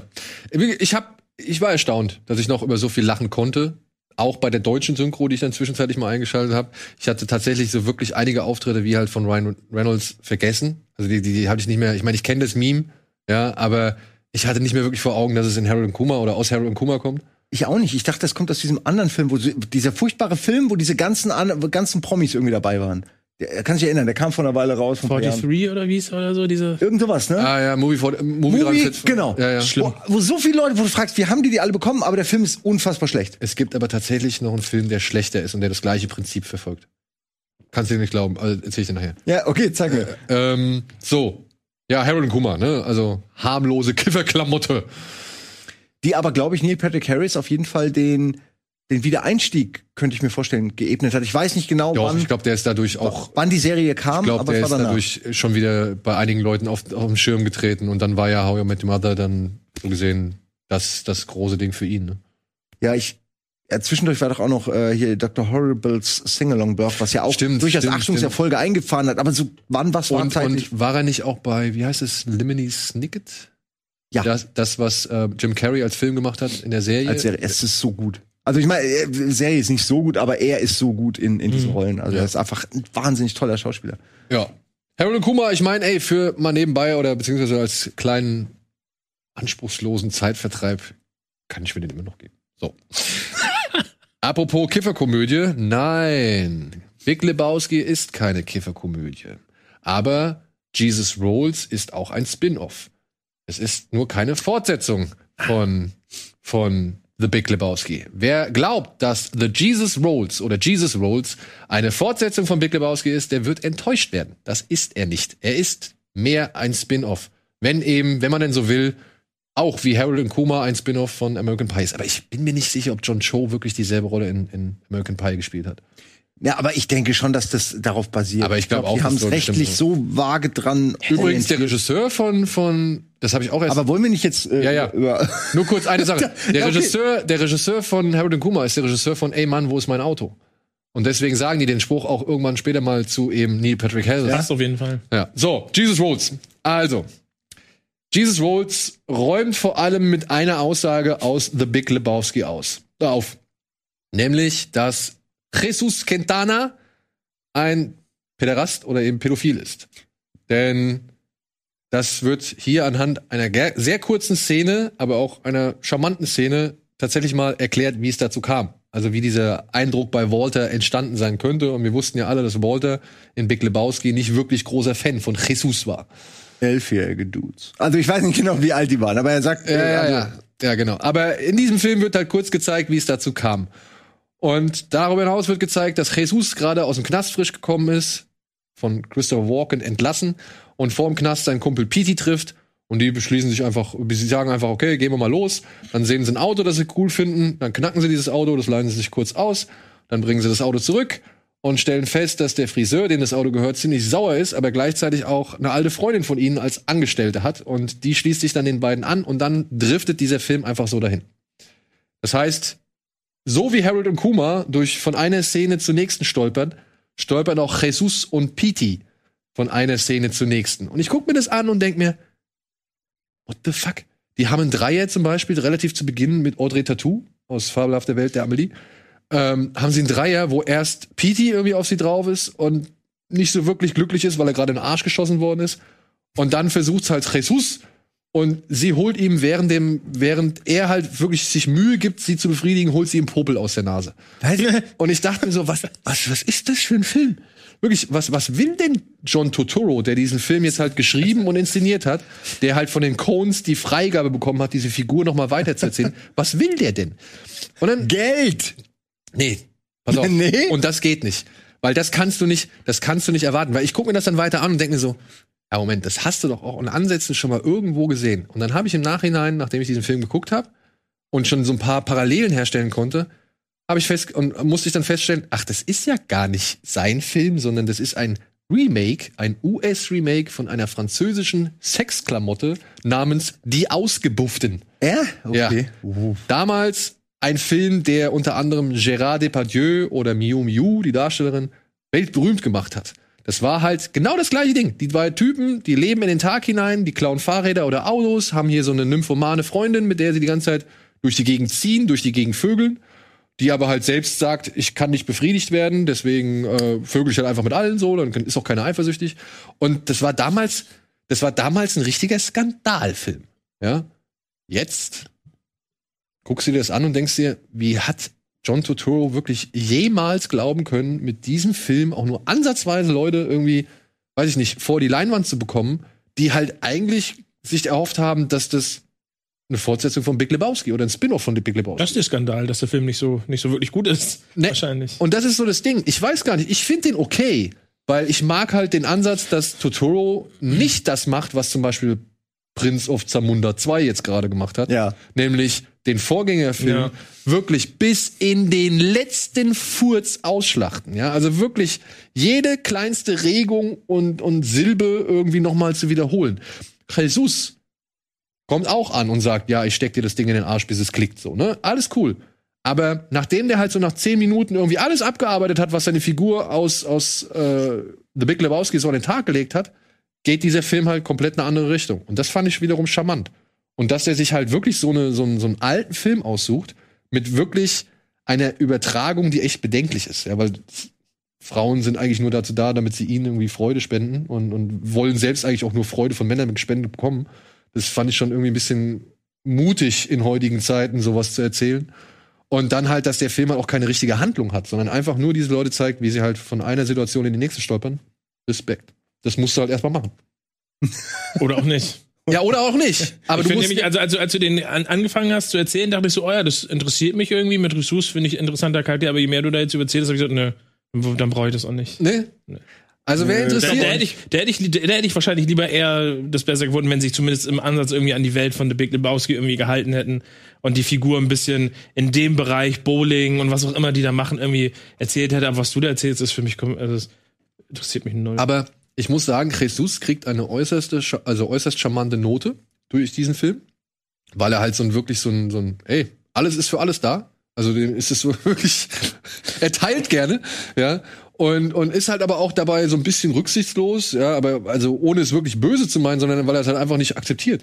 Ja, oder, oder halt, weil es einfach nicht in seiner Welt existiert, so, ja. Und ich fand diese Unbedarftheit, mit der dieser Film erzählt wird und mit der diese Figuren da in diesem Film handeln, fand ich halt letztendlich, bin ich gern mit denen mitgegangen, weil das dauert auch nicht wirklich lang. Der ist nach ein paar 80 Minuten oder 88 Minuten ist der vorbei.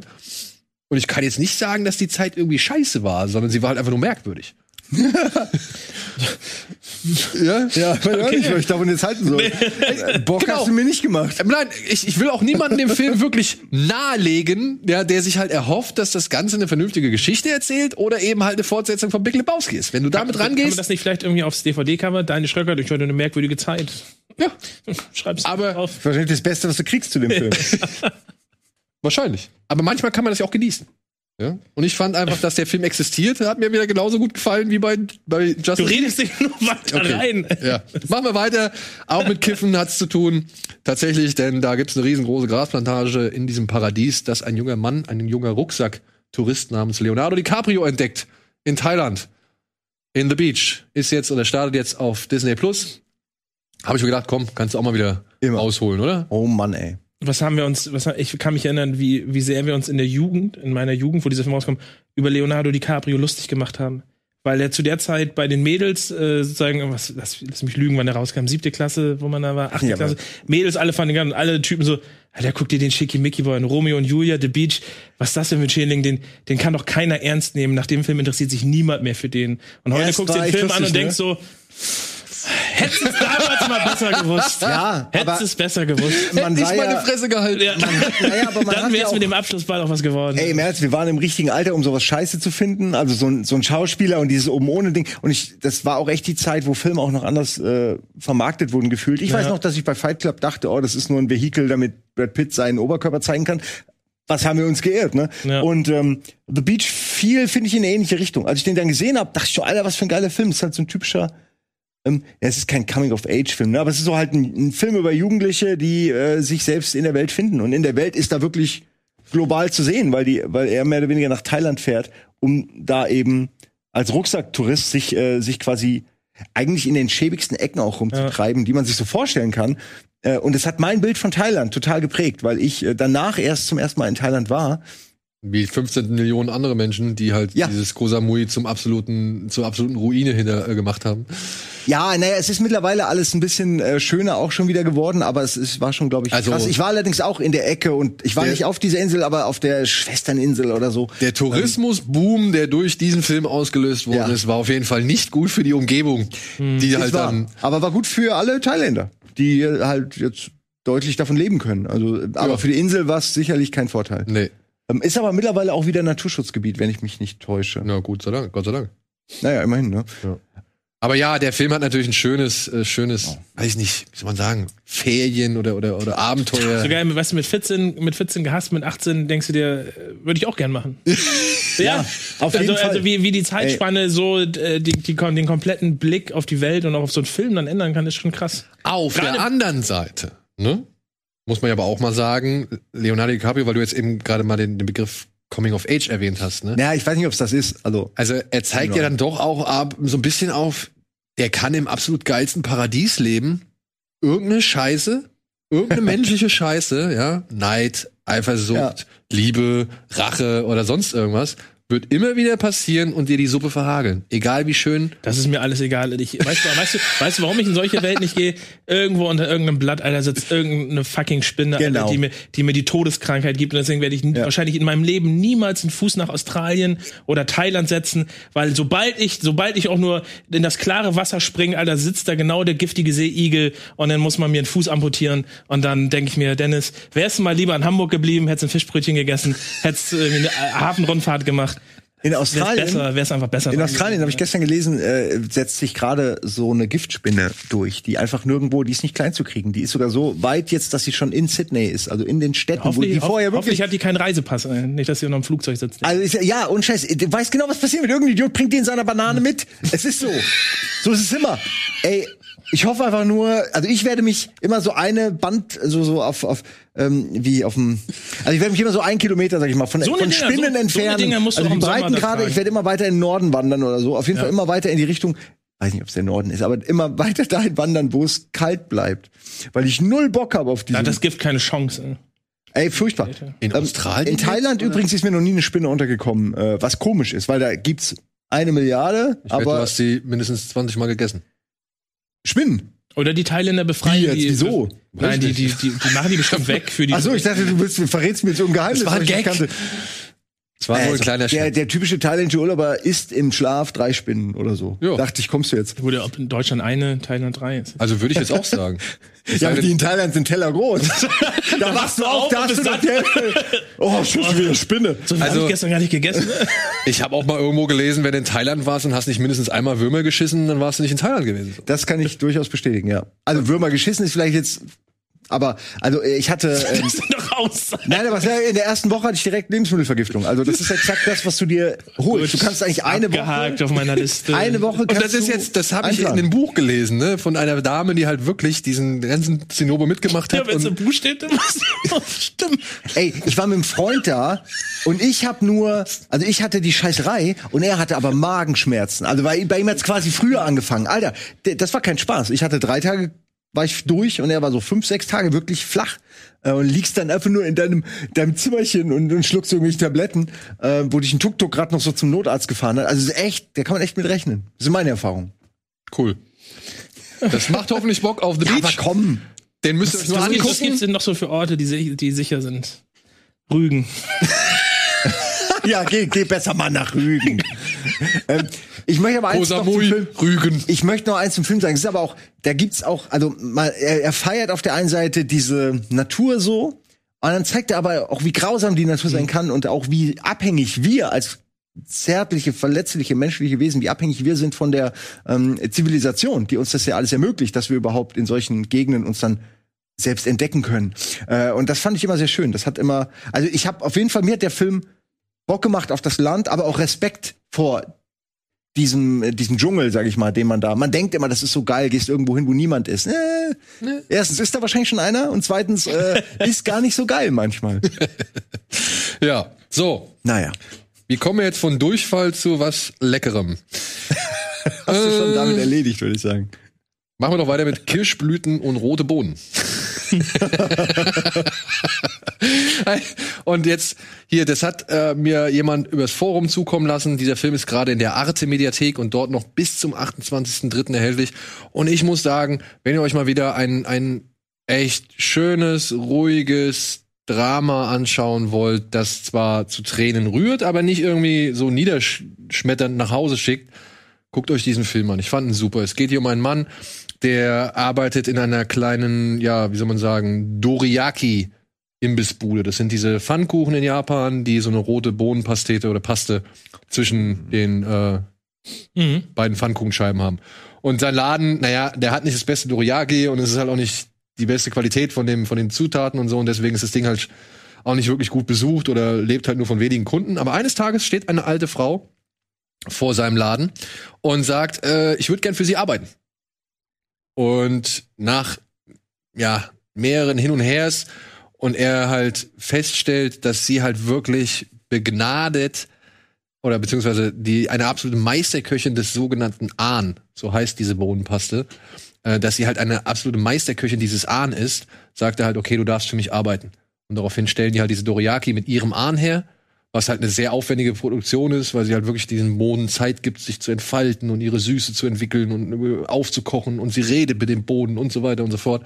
Das dauert halt immer sehr lang, aber wie gesagt, über kurz oder lang wird dieser Laden zum absoluten Renner, weil die Dinge halt so lecker schmecken.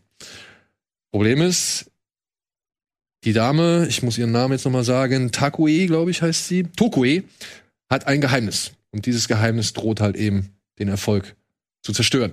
Mehr möchte ich nicht erzählen, aber ich habe diesen Film geguckt. Ich hatte den irgendwie sowieso schon auf der Watchlist und ich wurde halt übers Forum dann aufmerksam gemacht darauf, dass der jetzt halt bei der in der Arte Mediathek erhältlich ist und ich habe mir den angeguckt und es war erstaunlich, wie schnell ich in diesem Film drin war und obwohl der so ruhig war, wie wie sehr oder wie problemlos ich mit diesem Film mitgegangen bin. Es hat mich zum einen hat es mir Bock wieder auf diese aufs Essen gemacht, zum anderen fand ich es halt schön, wie die Japaner halt einfach dieses Essen zelebrieren und halt irgendwie alles an kulinarischen Köstlichkeiten und so weiter. Aber die Bohnen kommen nicht von ihr, oder? Die Das ist Bohnen nicht die Auflösung, dass sie die Zutaten herstellt auf irgendeine Art. Ich frage nur. Ich wollte nur Nein, die Bohnen kommen nicht von ihr. Also die Dann Bohnen. gucke ich den vielleicht. Warum? Was hast du denn für eine Angst? Ich hatte Angst, dass es irgendwas super ekliges ist. Dass das Ge Geheimnis ist, dass es ihre Embryonen sind, die sie irgendwie durch eine Krankheit produziert sie davon 20 am Tag. ich habe keine Ahnung. Ich, Komplett aus dem Left Field. Arte. Nein, das ist ein sehr Ich ja zärtlicher, gerade, ich- ein ich sehr gefühlvoller und ein sehr ruhiger Film. Also ist ein schöner Film. ist ein schöner Film. kein Ekelfilm. Nein, ist kein Okay, Ekelfilm. Dann gucke ich Ist kein Ekelfilm, der ich aber mag auch nämlich äh, Filme über diese über die asiatische Koch, äh, Küche und die Art, wie da alles so fast schon zeremoniell zubereitet wird, wenn man es, sag ich mal, by the book macht, finde ich äh, sehr schön. Ja, Ich mache ja auch äh, Tokyo Midnight Diner, kann ich immer sehr empfehlen. Ja, und dann solltest du dir diesen Film angucken und er erzählt zeitgleich noch eine schöne Geschichte über Menschen, die sich halt anfreunden und über eine Gesellschaft, ja, wie sie wie eine Gesellschaft mit gewissen Individuen, Individuen in der Gesellschaft umgeht, so. Nicht nur in Japan, sondern auch hier bei uns, aber in Japan ist es nochmal ein Sonderthema und dementsprechend muss ich sagen, ich war am Ende so als Tränen gerührt, aber auch als glücklich, wie der Film halt ausgegangen ist, so, ja, und das fand ich ein schöner Film. Hast du ihn gesehen? Nee. nee. Aber Aber werde ich. meine Empfehlung, wirklich, meine Empfehlung. Wenn man so Filme wie Shoplifters und sowas mag, Hm, okay. dann äh, sollte man sich diesen Film auch anschauen. Ist halt nichts Spektakuläres, ne? Also sollte man sich nicht. Ja, aber klingt, als könnte man den nebenbei, um Hunger zu kriegen, auch so ein bisschen laufen lassen. Genau. Genau. Dann haben wir noch einen Film, der startet auf DVD und Blu-ray über die Unendlichkeit. Ein Episodenfilm von einem schwedischen Regisseur, glaube ich, namens Roy Anderson. Und es ist, es gibt keine Handlung. Es gibt einfach Das kann ich mehrere. Genau. Es gibt einfach mehrere Szenen, kleine Tableaus, wie man so schön sagt, in denen irgendwas passiert, in denen der Mensch in seiner Zärtlichkeit, in seiner Erbärmlichkeit, in seiner Traurigkeit, in seiner Fröhlichkeit, in seiner Absurdität gezeigt wird. Schön zusammengefasst. Oder? Ja. Es, die Einstellungen sind sehr lang, muss man wissen. So ein bisschen Snyder Cut-Style, dass man irgendwie denkt, okay, hätte man auch in der halben Zeit, aber irgendwie gewinnt es dadurch dann doch nach einer Weile. Am Anfang dachte ich, da will jemand azi-fazi sein, aber es ist wirklich, ähm, es trägt enorm zur Atmosphäre bei. Auch, dass die Menschen manchmal sehr hölzern reden und irgendwie es mehr darum geht, jede Szene, wie du meinst, transportiert wirklich eher so ein Gefühl, als dass es wirklich eine zusammenhängende Geschichte äh, ergibt. Wobei ich mir nicht sicher bin, ob da nicht doch eine Geschichte am Ende dahinter steckt. Aber mir hat sie sich auf jeden Fall nicht erschlossen. Nee, mir auch nicht, aber ich glaube, es soll einfach nur eben sowas, ne? Du siehst halt den Vater, der dem Mädchen halt irgendwie die Schuhe auf dem Feld zubindet, so. Szene kann ich wirklich komplett mit aufgehen, aber dann siehst du halt wieder den, den, den aschfahlen, dicken Mann, der da im Restaurant sitzt und vom Ober da irgendwie dieses Ding Ja, aber bekommt. die ist auch so, ja, die ist geil, die ist so ja. geil, aber ich kann gar nicht genau sagen, warum. Oder hier Keiner der Vater, der am redet. Messwein, der, der am Messwein ein bisschen zu viel genippt hat. Und so Sachen. Da sind halt Sachen dabei, die auch wirklich, Ja. die, die, die, die Spannungskurve ist extrem, ne? Also mal hast du so Sachen, die dich wirklich entsetzen und dann plötzlich bist du wieder da und musst schon fast lachen. So, Das ist ne? gerade eine Szene ist mir irgendwie im Gedächtnis geblieben, nämlich die mit dem äh, Pfarrer, der seinen Glauben verloren hat und dann auch beim Arzt ist und dann ist alles ganz schlimm, weil er will irgendwie, der Arzt hilft ihm irgendwie nicht und er will aber und dann jetzt ist aber auch, ich muss auch meinen Bus kriegen und dann schieben sie ihn so aus der Tür und alles so surreal, alles so ein bisschen, als wären's ja, als wären's Theaterschauspieler. Ähm, also es ist keine Welt, in der ich leben möchte. Es ist wie so eine Nein. richtig traurige Hel Helge Schneider Welt. Alle sind so ein bisschen weird neben der Spur, aber nicht lustig, sondern einfach nur wie ein Albtraum. Ähm, und fand ich irgendwie, hat mich schon, also es ist nichts, was ich empfehlen würde, ganz im Ernst, aber es ist schon, hat mich schon angesprochen irgendwo. Ja. Ich hab's, ähm, ich hab's beschrieben wie, ja, so das Blättern durch ein Fotoalbum. Jede Seite hast Ja. du irgendwie eine neue Szenerie, neue Situation, die für sich steht, die für sich irgendwas erzählt, Aber sobald du halt umgeblättert hast, geht's wieder um was ganz anderes. So. Das hat mich irgendwie so ein bisschen an so ganzseitige Graphic Novels erinnert, irgendwie so, die so sozusagen eine Szene haben wie so ein Comic-Strip, wo sozusagen so ähm, nur mit einem Bild äh, mehrere Abläufe irgendwie erzählt wurden. Ich fand's auch super, ich fand die Einstellung toll, ich fand das Color Grading cool, dieses gräulich-grüne die ganze Zeit. Also mir hat's auch sehr gefallen. Also ich würde es empfehlen. Ich, Ja? Also ich würde ich würd schon sagen, dass es, das ist halt, glaube ich, was, was, was man Leuten auch mal, mal an die Hand geben kann, wenn man sagt, ey, wenn du dich ein bisschen für eher künstlerischen Film interessierst oder auch in die Richtung Arthouse vielleicht, was aber nicht so extrem speziell ist wie manche Sachen, die du dann in diesem Bereich noch finden würdest. Dafür finde ich es noch zugänglich genug. Aber wenn du irgendwie, wie, wie lange ist das? 90, noch nicht? 70, 80. 70, 70 Minuten, wenn man da mal Bock hat, sich sowas mal an einem Abend irgendwie in Ruhe zu geben, finde ich, ist das schon super. Und danach kann man ja sehen, ob man sich weiter in diesem Bereich auch noch mehr Filme angucken will oder nicht. Aber ich fand es halt toll, da waren einige echt schöne. Und war, was es auch schafft, dass, dass, also was du auch schon sagst, fast jede Szene, egal wie kurz sie war, hat trotzdem immer eine Emotion irgendwie ausgelöst. So, du konntest dich immer mit irgendwelchen Sachen identifizieren oder das hat dich gepackt und das mit nur ganz wenigen Mitteln, nur durch die Bilder, die man dort sieht, ähm, das finde ich schon gut. Es gibt, das ist, glaube ich, Teil einer Trilogie, wenn ich es jetzt richtig verstanden habe. Es gibt noch zwei Filme. Und den, den anderen Film dazu, das ist eine Taube sitzt auf einem Zweig und denkt über das Leben nach. Der Hm. operiert wahrscheinlich, also der soll so genauso operieren. Also das sind immer so diese kurzen Ausschnitte. Also die werde ich mir jetzt auch nochmal angucken, weil wirklich, ich habe auch gedacht, boah, ist das alles aschfahl und grau und schwer, aber so schwer ist es gar nicht. Zwischendurch ist es ja echt mal leicht. Also es sind ja auch wirklich mal richtig feinhumorige Szenen dabei, wo du halt wirklich lachen musst. So, ja? Und ähm, ich glaube, das ist das, was du gesagt hast. Das ist ein, das, das bringt dem Film oder es gibt dem Film eine gewisse Zugänglichkeit, die halt vielleicht auf dem ersten Blick eher, also von einem Film, der eher auf den ersten Blick abschreckend wirkt. Eben durch seine Tristheit. Ja. Aber wollte ich mal empfehlen, weil ist ja mal was anderes. Ne? Auf jeden Fall. Ja. Ist wirklich was. So, wir machen einmal noch kurz Werbung und haben noch eins. Was? Ich hätte auch noch einen Film zu empfehlen, Was denn? weil Kurt Russell doch letzte Woche Geburtstag hatte. Lass uns das nach der Werbung machen. Okay? Nach der Werbung. Dennis Finte.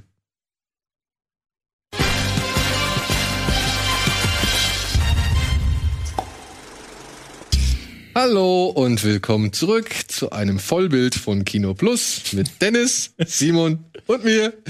Und wir sind noch mitten bei den Streaming-Tipps. Wir haben noch einen übrig gelassen. Da habe ich mir gedacht, komm, den, den nehme ich als Sahnehäubchen, weil ich muss sagen, ich habe ihn jetzt noch mal nach Ewigkeiten wieder gesehen und ich finde ihn nach wie vor richtig, richtig gut.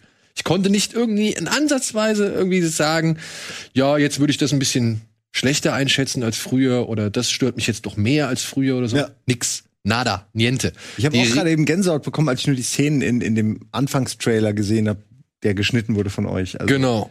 Die ah, ist so viel schöne Erinnerungen dran. ja, die Rede ist von Being John Malkovich, der jetzt gerade auf Amazon Prime erschienen ist. Melkovic, Melkovic. Für den, falls jemand diesen Film noch nicht gesehen haben sollte, guckt ihn euch bitte an. Ja, wir es dürfen geht, da eigentlich gar nichts spoilern, oder? Ja, das ist voll schwer Es geht über um- den Film. ich versuche was zu erzählen. Ich versuche, also ich versuche es ein bisschen. Ja, Ja, ich wollte nun Es geht um. Ja, was soll ich jetzt erzählen? ein äh, Puppen. Äh, Ja, es geht um? John Cusack. Er ist Puppenspieler. Ja?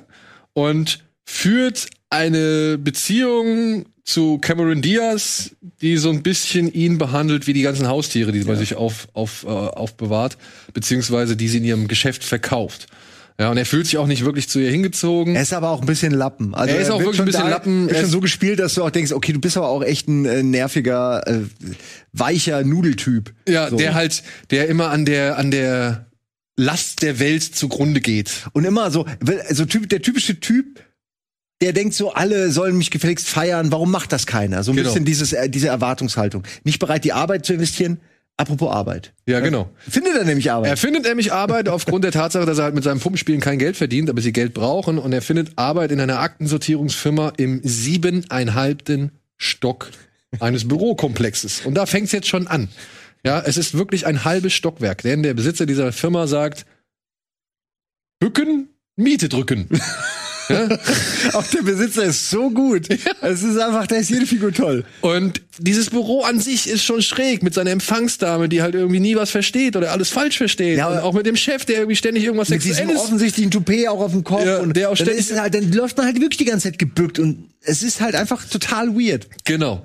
Und bei dieser Arbeit entdeckt der Marionettenspieler, also John Cusack, äh, nachdem ihm eine Akte hinter den Schrank gefallen ist, eine Tür in der Wand. Und er geht durch diese Tür und plötzlich befindet er sich im Kopf des Schauspielers, der hier auch wirklich sich selbst spielt, John Malkovich. Bums. Das ist Wer diesen Film noch nicht gesehen hat, mehr muss er Ja. nicht wissen. Ja, das kann man eigentlich auch gar nicht beschreiben. Äh, dann alles, was danach ist, ist auch irgendwie basierend natürlich auf dem, was du gerade als Setting angelegt hast und gar nicht mehr so interessant wie einfach diese Anfangsidee, wo du denkst, wow, was ist denn das für eine Idee? Und dass man daraus einen so guten Film machen könnte, hätte ich nie gedacht. Weiß nicht, das muss an Malkovich liegen, aber auch natürlich an Cusack und den ganzen Leuten. Ja, aber aber, es ist auch so gut gesch ge ge geschrieben einfach.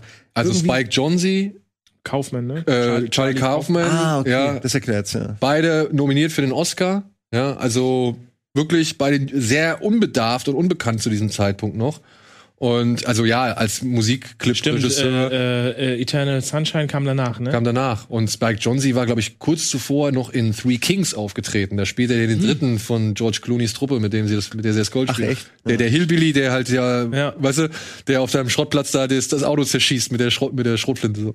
Und ähm, ja, also was dieser Film macht, ist irre. Es ist so verrückt, es ist so schön selbstverständlich verrückt. Und dann aber auch, muss ich sagen, offenbart schon ein paar richtig schöne Gedankenspiele und Ansätze so, ne? Wer bin ich? Wie definiere ich mich? Das, was jetzt Instagram ist, nimmt dieser Film ja eigentlich vorweg. Ja, dass du halt per Story teilhaben kannst am Leben eines Prominenten. Dass du mal sehen kannst, wie der Alltag so Genau, ist. Ja, wie der Alltag ist. Wie, wie duscht sich ein John Malkovich so, ja, und, und so weiter und so fort. Ja, das, das kriegen wir heutzutage durch Instagram, Twitter und was weiß ich alles. Aber das gab es damals noch nicht. Und das nimmt der Film so ein bisschen vorweg, finde ich, ja, weil die machen ja ein richtiges Business aus der Geschichte.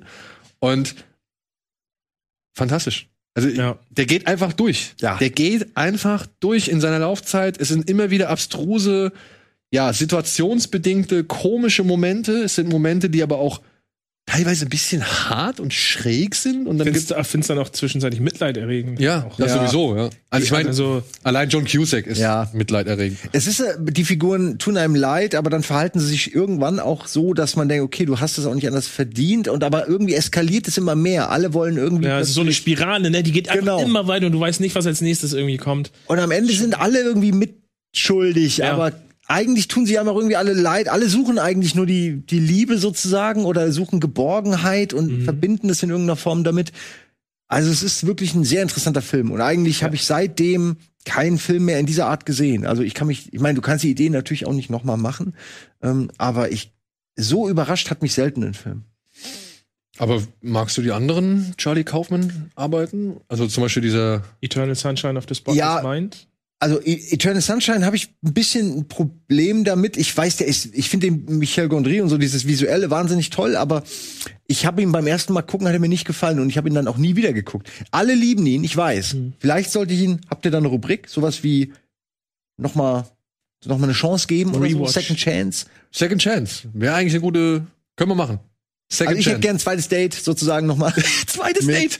Ja, ich nehme auch auf, ich so beim Italiener, ne, und dann ist auf der anderen Seite aber nur der Film. Genau, so, so ein Laptop oder Ja. so ein tragbarer. DVD-Player.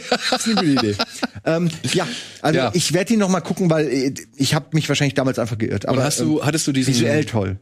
ich bin mir nicht mehr ganz sicher, ob der Adaptation oder Adaption heißt. Ja, den liebe ich. Der wird das auch Aus von. irgendwo, ja, äh, deswegen, ich mag den, also ich kenne so ein bisschen seine Filmografie, aber auch nicht alle, aber Adaption hat mich damals total kalt erwischt, weil der ja auch so mit dem Genre an sich spielt und so eine Metaebene hat, die irgendwann in der Mitte relevant wird und denkst, ach, jetzt raff ich diesen Film so. Und das ist auch geil. Also das muss man erst mal schaffen. Und Und am es ist immer Anfang, gut. am Anfang ist er ja bei den Dreharbeiten von Being John Malkovich. Stimmt, das habe ich ganz vergessen. Das Dreh, ja, ja. Also, Ja. Die haben sich schon ein geiles Universum geschaffen. Ja. Und auch, ey, Charlie Sheen, ne? Ich hatte Charlie Sheen vollkommen verdrängt, dass der in diesem Film auftaucht und sich tatsächlich, tatsächlich, also, also sich schon richtig auf die Schippe nimmt, so, ja, und, und, und irgendwie mit seinem Image gespielt wird, ja. Das fand ich, wenn du es jetzt im Rückblick betrachtest, noch erstaunlicher. Noch Ja. geiler. Ja. So. Hm. Gute Frage, was wir jetzt machen. Ich hatte einen Rückblick für dich vorbereitet. Extra für dich. Oh. Hier, nee, komm, wir feuern den jetzt ab. Bitte. Ich wollte, äh, Was denn? ich wollte noch, guckt, guckt euch Guckt euch Big Trouble in Little China an, das ist mein Streaming-Tipp immer noch auf Ach, Netflix. das wolltest du? Ja, komm, dann sag doch kurz noch was dazu. Big Entschuldigung. Trouble in Little Kurt Russell, 70. Geburtstag, Big Trouble in China, einer seiner besten Filme, einer der besten Filme überhaupt. Einer der ersten Filme, John Carpenter, der asiatisches Kampfkunst-Kino in einen Western, äh, in einen westlichen Film gepackt hat. Einer der ersten, der das so vermixt hat. Äh, unglaublich gut, äh, geile Effekte, geile, geile Sprüche. Kim Cattrall auch einfach super lustig, die einfach nur reinkommt. Hey, ich bin's, äh, so und so morgen. Sie kennen mich doch. Also, wie, wie heißt sie nochmal? Wie heißt sie? Tracy, nicht Tracy Morgan ist der Schauspieler, sondern ach, ähm, Stacy. Wahrscheinlich ist die Stacy morgen. aber- Weiß ich auch nicht. Und einfach nur ein geiler Film über, über chinesische schwarze Magie in San Francisco mit den drei Stürmen, Lopan, der alte Mann oder die zwei Meter große Straßensperre, man weiß es nicht, eine und dieselbe Person. Ähm, lohnt sich. Und Kurt Russell als Jack Burton im alten Schweinekotelett Express. Äh. Alles eine Frage der Reflex. Ja. ja. Ja. Großartiger Film. Ich kann Wirklich. ihn auch immer wieder gerne gucken. Und ich gucke ihn auch immer wieder gerne. Auf Netflix? Netflix, ja. Ja. Netflix. Gerade da habe ich Ein einen geiler Soundtrack auch. Ach ja, schönes Ding. Bitte. Wir haben einen Jahresrückblick.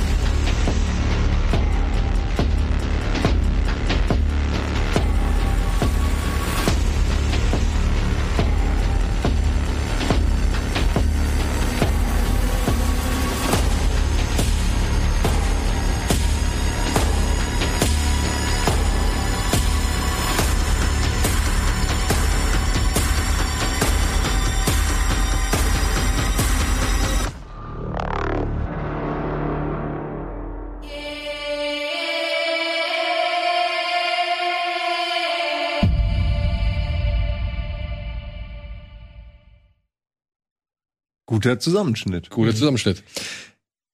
Ich hab's, ihr habt's in der Pause schon erfahren.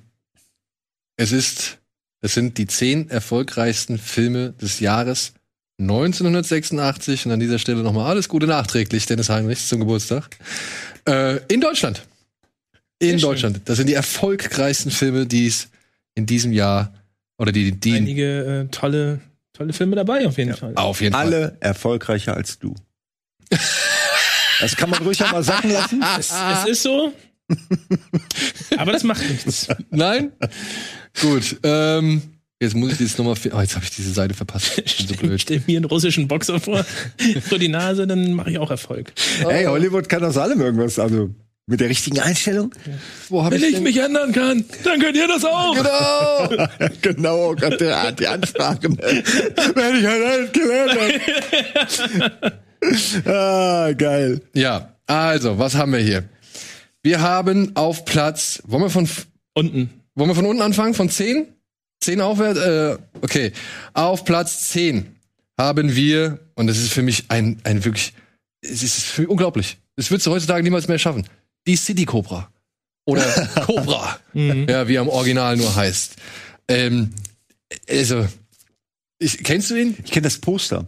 Wo er so cool und doch mit der Sonnenbrille und diesem. Was, äh, auch, was auch Billy von Beverly, in Beverly Hills Cop 2 hinter seiner Tür hat. Das Poster. Genau. City Cobra. Ey, und damals war für mich der einzige Grund, den Film anzuschauen, die Knarre, die er in der, Wand, äh, in der Hand hält mit diesem Laser Laserpointer. Dem Laserpointer. Ich ja, das, das war für mich Poster. die einzige Motivation. Dieser Film muss geil sein. Deswegen will ich ihn sehen. Ja, also ja, ey, die City Cobra. Ich habe jetzt im Zuge dessen erfahren, dieser Film geht jetzt in seiner ungeschnittenen Fassung, in der momentan ungeschnittenen Fassung, 87 Minuten. Wisst ihr, warum Stallone den Film gemacht hat? Weil den Produzenten von Beverly Hills Cop 1 nicht gefallen hat, was er aus dem Drehbuch von Beverly Hills Cop 1 machen wollte. Stallone, wollte Stallone den- Stallone sollte Beverly Hills Cop spielen, also Axel Foley, und hat dafür halt das Drehbuch umgearbeitet, was zu dem Zeitpunkt existiert hat, und hat diesen ganzen Comedy-Aspekt rausgenommen und hat einen richtigen Actionfilm draus gemacht. Haben die Produzenten gesagt, nee, finden wir nicht so gut. Ja, lass mal lieber. Und dann hat gesagt, okay, hat Stallone gesagt, alles klar, dann mache ich jetzt mal einen eigenen Film. Und hat aus einer Geschichte namens Fair Game, die irgendwann mal mit, wie hieß das Supermodel mit dem Leberfleck hier oben? Cindy Crawford. Cindy Crawford. Genau, mit Cindy Crawford und einem der Baldwin-Brüder, wo, das, wo dieser Roman nochmal verfilmt, hat halt basierend auf dem Roman Fair Game halt sein Drehbuch von Cobra geschrieben. Angeblich in nur 14 Stunden. Ja, man munkelt es. Hey, kann Aber man darauf ist- stolz sein? Ist das ein guter Film? Also kann man auf das Drehbuch. Ich kann ja auch in fünf Minuten ein Drehbuch schreiben, ist halt scheiße. Ist halt Ich meine, das Drehbuch, die Nacht, der Nachtschlitzer terrorisiert die Stadt und weil Brigitte Nielsen ihm entkommen ist, muss jetzt Stallone als Bulle der Zombie-Abteilung, das ist wohl die schlimmste Abteilung bei den Bullen, äh, muss er bei den Filmbullen, muss er halt diesen Nachtschlitzer zur Strecke bringen und Brigitte Nielsen beschützen, die kurioserweise zu diesem Zeitpunkt schon seine Lebensgefährtin war. Weil die haben sich ja durch Rocky 4 kennengelernt und Ist aber dementsprechend Zufall, dass sie im Film ist. hat auch für ihre ersten beiden Auftritte als Red Sonja und Rocky 4 jeweils die goldene Himbeere bekommen als schlechteste Newcomer. Hat so Ohrringe halbe von. Frucht kommen, ist doch schön. Ja. Ah, Und der Film, Nielsen, der ey. Film sollte ursprünglich mal zwei Stunden oder etwas mehr als zwei Stunden lang werden und war so brutal, dass er ein X-Rating bekommen hat bei den für Amerikanern. niemanden Ein geeignet. X-Rating, das kriegst du halt überhaupt nicht. Das ist, also, für, jeder sagt ja schon, NC-17 ist der Todesstoß. Nein, das war, Was ist, hat, hat, hat, hat, hat die Nielsen da gebumst in, in Nahaufnahme oder was? ich weiß es nicht. Also das muss ja. und das ist das Ding. Ähm, das was ist, musst du für ein Eck? Also was immer, Ja, hat, er, hat brutal- die Leute einfach mit den Händen auseinandergerissen oder? oder? Ich, ich denke auch, es, äh, Also das muss ja, das gar muss ja nichts ein. menschenverachtende Gewalt gewesen sein. Irgendwie, also und deswegen bin ich auf der Suche, liebe Leute. Ich bin Ich will ihn. okay, darfst, überleg dir gut, was du jetzt sagst. Ja, ja. Es gibt von diesem Film einen Workprint. Das ist wie so eine der heiligen Grals der Workprints in der VHS oder, oder 80er Gemeinde. Es gibt einen, Film, einen Workprint, wo wirklich alles drin sein soll, mit Timecode und allen Gewalttaten und was weiß ich, aber auch halt wirklich vielen Extended Szenen. Und der existiert. Es gibt auf YouTube, glaube ich, gibt's ein Video, wo jemand die Extended Szenen, also die entfernten Szenen genommen hat und sie in ein eigenes Video gepackt hat. Das ist nur so 20 Minuten lang, aber ich würde das gerne einmal zusammen sehen, wie es halt zusammenwirkt. Wenn jemand Hinweise hat für diese Workprint-Fassung, melden. Kinoplus at rocketbeans.tv, bitte. So. Ich hab Bock drauf. Gut. Das haben wir, glaube ich, gemerkt. Ja. so, womit wir bei Platz 9 wären. Jetzt nur kurz, jetzt habe ich die Zahl wieder. 1,75 Millionen Menschen wollten diesen Film im Jahr 1986 im Kino sehen. Ist krass, ne? Noch vor so Filmen wie Die Die auf vollen Touren, Oh. Auf der Jagd nach den Juwelen nur vom Nil, Staatsanwälte küsst man nicht, Chorus Line, Die Reise ins Labyrinth, Die Farbe Lila, Das aber fast- Räubertochter, Das klingt alles so ein bisschen, äh, bis auf wenige, ja, wie Aliens, so, so klingt das aber alles, wäre das alles so ein bisschen MeToo-Produkte, die irgendwie auch so, ja, da, also jetzt zum Beispiel die Juwel vom Nil war ja natürlich Indiana Jones und ein Ja, ja, ja, habe ich okay. da auch noch erkannt. Nummer 5 lebt. Ah, okay. Input. Momo auf Platz 9. Die Romanverfilmung von Michael Endes Roman über ein kleines Mädchen, das in einer Stadt, ja, in einer Stadt lebt, in der plötzlich graue Herren auftauchen und allen Menschen die Zeit aufrauchen. Kann man so sagen, oder? Habe ich damals im Kino gesehen, fand ich schön. Kino habe ich den leider nicht gesehen. In der Schule habe ich den gesehen. Immerhin. Hat Rados Bokel damals zu einem Weltstar gemacht? Ey, und Brigitte Nielsen, ne? Brigitte Nielsen war ja ja auch in Deutschland sowas von beliebt. Die wurde ja bei jeder Bravo-Otto-Wahl und Mhm. was weiß ich, wurde sie ja immer zur besten Schauspielerin, auf, also unter die besten Schauspieler gewählt, so neben Kelly McGillis und allen möglichen anderen Leuten. Wir hatten ja auch sonst nichts. Wir hatten ja auch sonst. Ja, es war, glaube ich, aber was jetzt war wieder große Die, Blondine. die Hallervorden und- hat, den konntest du nicht in die Bravo wählen. Ja. Momo, was sagt ihr? Also habt ihr noch Ja, nie gesehen. Klassiker. Nie, nee, echt nicht. Nie Okay. gesehen. Nee. Ey, der ist echt schön. Also der ist immer noch schön. Ich weiß zwar nicht genau, wie so wie, wie der heute so rüberkommt, wenn du den noch mal guckst, so in der Länge und allem, aber äh, der, Das ist ein der, der, ich sag Film, mal, oder? Die Geschichte ist Deutsch- universell, die so ein bisschen. Ich musste gerade vor ein paar Tagen habe ich erst dran gedacht, tatsächlich an Momo. Und dass das ja eigentlich alles so vorausschauend ist, ne? wie diese Leute Mhm. in, in die Stadt kommen, alles kaputt machen auf, mit ihrer Art und diese Zeit zu einem Wert machen und den dann aber verrauchen und andere haben gar nichts davon von ihrer Zeit und das ist so du kannst es gar nicht genau fassen, Ja. aber es passt gefühlt in jedes Jahrhundert. Ähm, die, die, das, was da gesagt wird. Müsste ich mal ausprobieren. Ich habe mich immer auch schon in, der, in meiner Kindheit schwer getan mit diesen mit deutschen Kinderfilmen. Auch Ja. diese, diese ähm, osteuropäischen Märchenfilme, die immer liefen, so drei Aschenbrödel, drei Drei Nüsse für, für Aschenbrödel oder so. Weißt du, so. Also das ist es nicht. Nein, aber der Stil ist ja ähnlich. Also wenn ich diese Bilder sehe, das ist sowas, da konnte ich als Kind schon nicht viel mit anfangen. Okay. Aber wahrscheinlich konntest du vielleicht eher was mit Basil, der große Mäusedetektiv, anfangen. Auf jeden Fall. Der war nämlich auf Platz 9, äh, auf Platz 8. Momo wollten 2,1 Millionen sehen. Basil war waren jetzt schon, gerade. Okay, jetzt kommt's. Dachte schon. Basil waren 2,2 Millionen. Hier geht's um einen, ja, Mäusedetektiv, wie man, so schon, wie man schon sagen soll, der sich halt äh, gegen eine Art Moriarty, Ratti, Ja, haben wir gerade auch gesehen. ja, Äh, der mit einer Maschine die englische Königin ersetzen möchte, also mit einer ja, mit einem mit einer Roboterpuppe möchte er die englische Königin ersetzen und Basil muss das verhindern. Basil heißt übrigens nicht Sherlock Holmes, obwohl man sich denken könnte, warum heißt er nicht Sherlock Holmes, aber der wurde tatsächlich nach einem der Darsteller, die Sherlock Holmes, einer der berühmten Darsteller, die Sherlock Holmes verkörpert haben, benannt, deswegen heißt er hier Basil und nicht Sherlock, der große Mäusedetektiv. Hm. Habe ich auch im Kino gesehen, fand ich damals echt toll. Schöner ich weiß noch, das war einer der Disney-Filme, der letzten Disney-Filme, glaube ich, die ich noch aktiv mit einem Panini-Album begleitet habe. Kennt ihr das noch von früher? Ich kenne die Alben Mhm. aber. Ja. Gehabt. Da habe ich noch mal mich investiert ins Panini-Album, weil ich den Film mochte. Ich mochte den wirklich. Ja. Ihr nicht so? Dann machen wir schon weiter. ich fand, Im Gegenteil, aber ich doch, fand, auf jeden Fall. Ich fand zum Beispiel, also mit dem Aufwachsen war tatsächlich Bernhard und Bianca dann eher, was, was Mäuse auf Abenteuer angeht. Aber der erste oder der zweite? Äh, der zweite war im Känguruland. Ich glaube, der war nicht mehr so gut. Ich Echt? weiß aber zum Beispiel, dass ich bei Feivel, eine weitere Maus, Ja. den zweiten Teil im Wilden Westen besser finde. Mhm. Ich muss gerade die ganze Zeit einen anderen, da geht's auch um Mäuse, glaube ich, aber es, das Ende ist und das Geheimnis von Neil, wie heißt Mrs. Brisby und das Geheimnis. Mrs. Brisby. Ja. Das ist aber doch ein Mau Mausfilm, oder? Das ist ein Mausfilm. Siehst du? Okay. Und von dem gleichen Mann, der auch Fievel gemacht hat, von Don Bluth. Überraschend, wie viele Mausfilme es gibt von. Mickey Maus Ja. Leuten. Ja, die Maus hat's, die Maus hat's äh, gemacht. Aus. So, ja, aber nix von Mickey Maus, siehst du? Die haben einfach, die haben aufgegeben. Jetzt wird's erstmal französisch. Ja.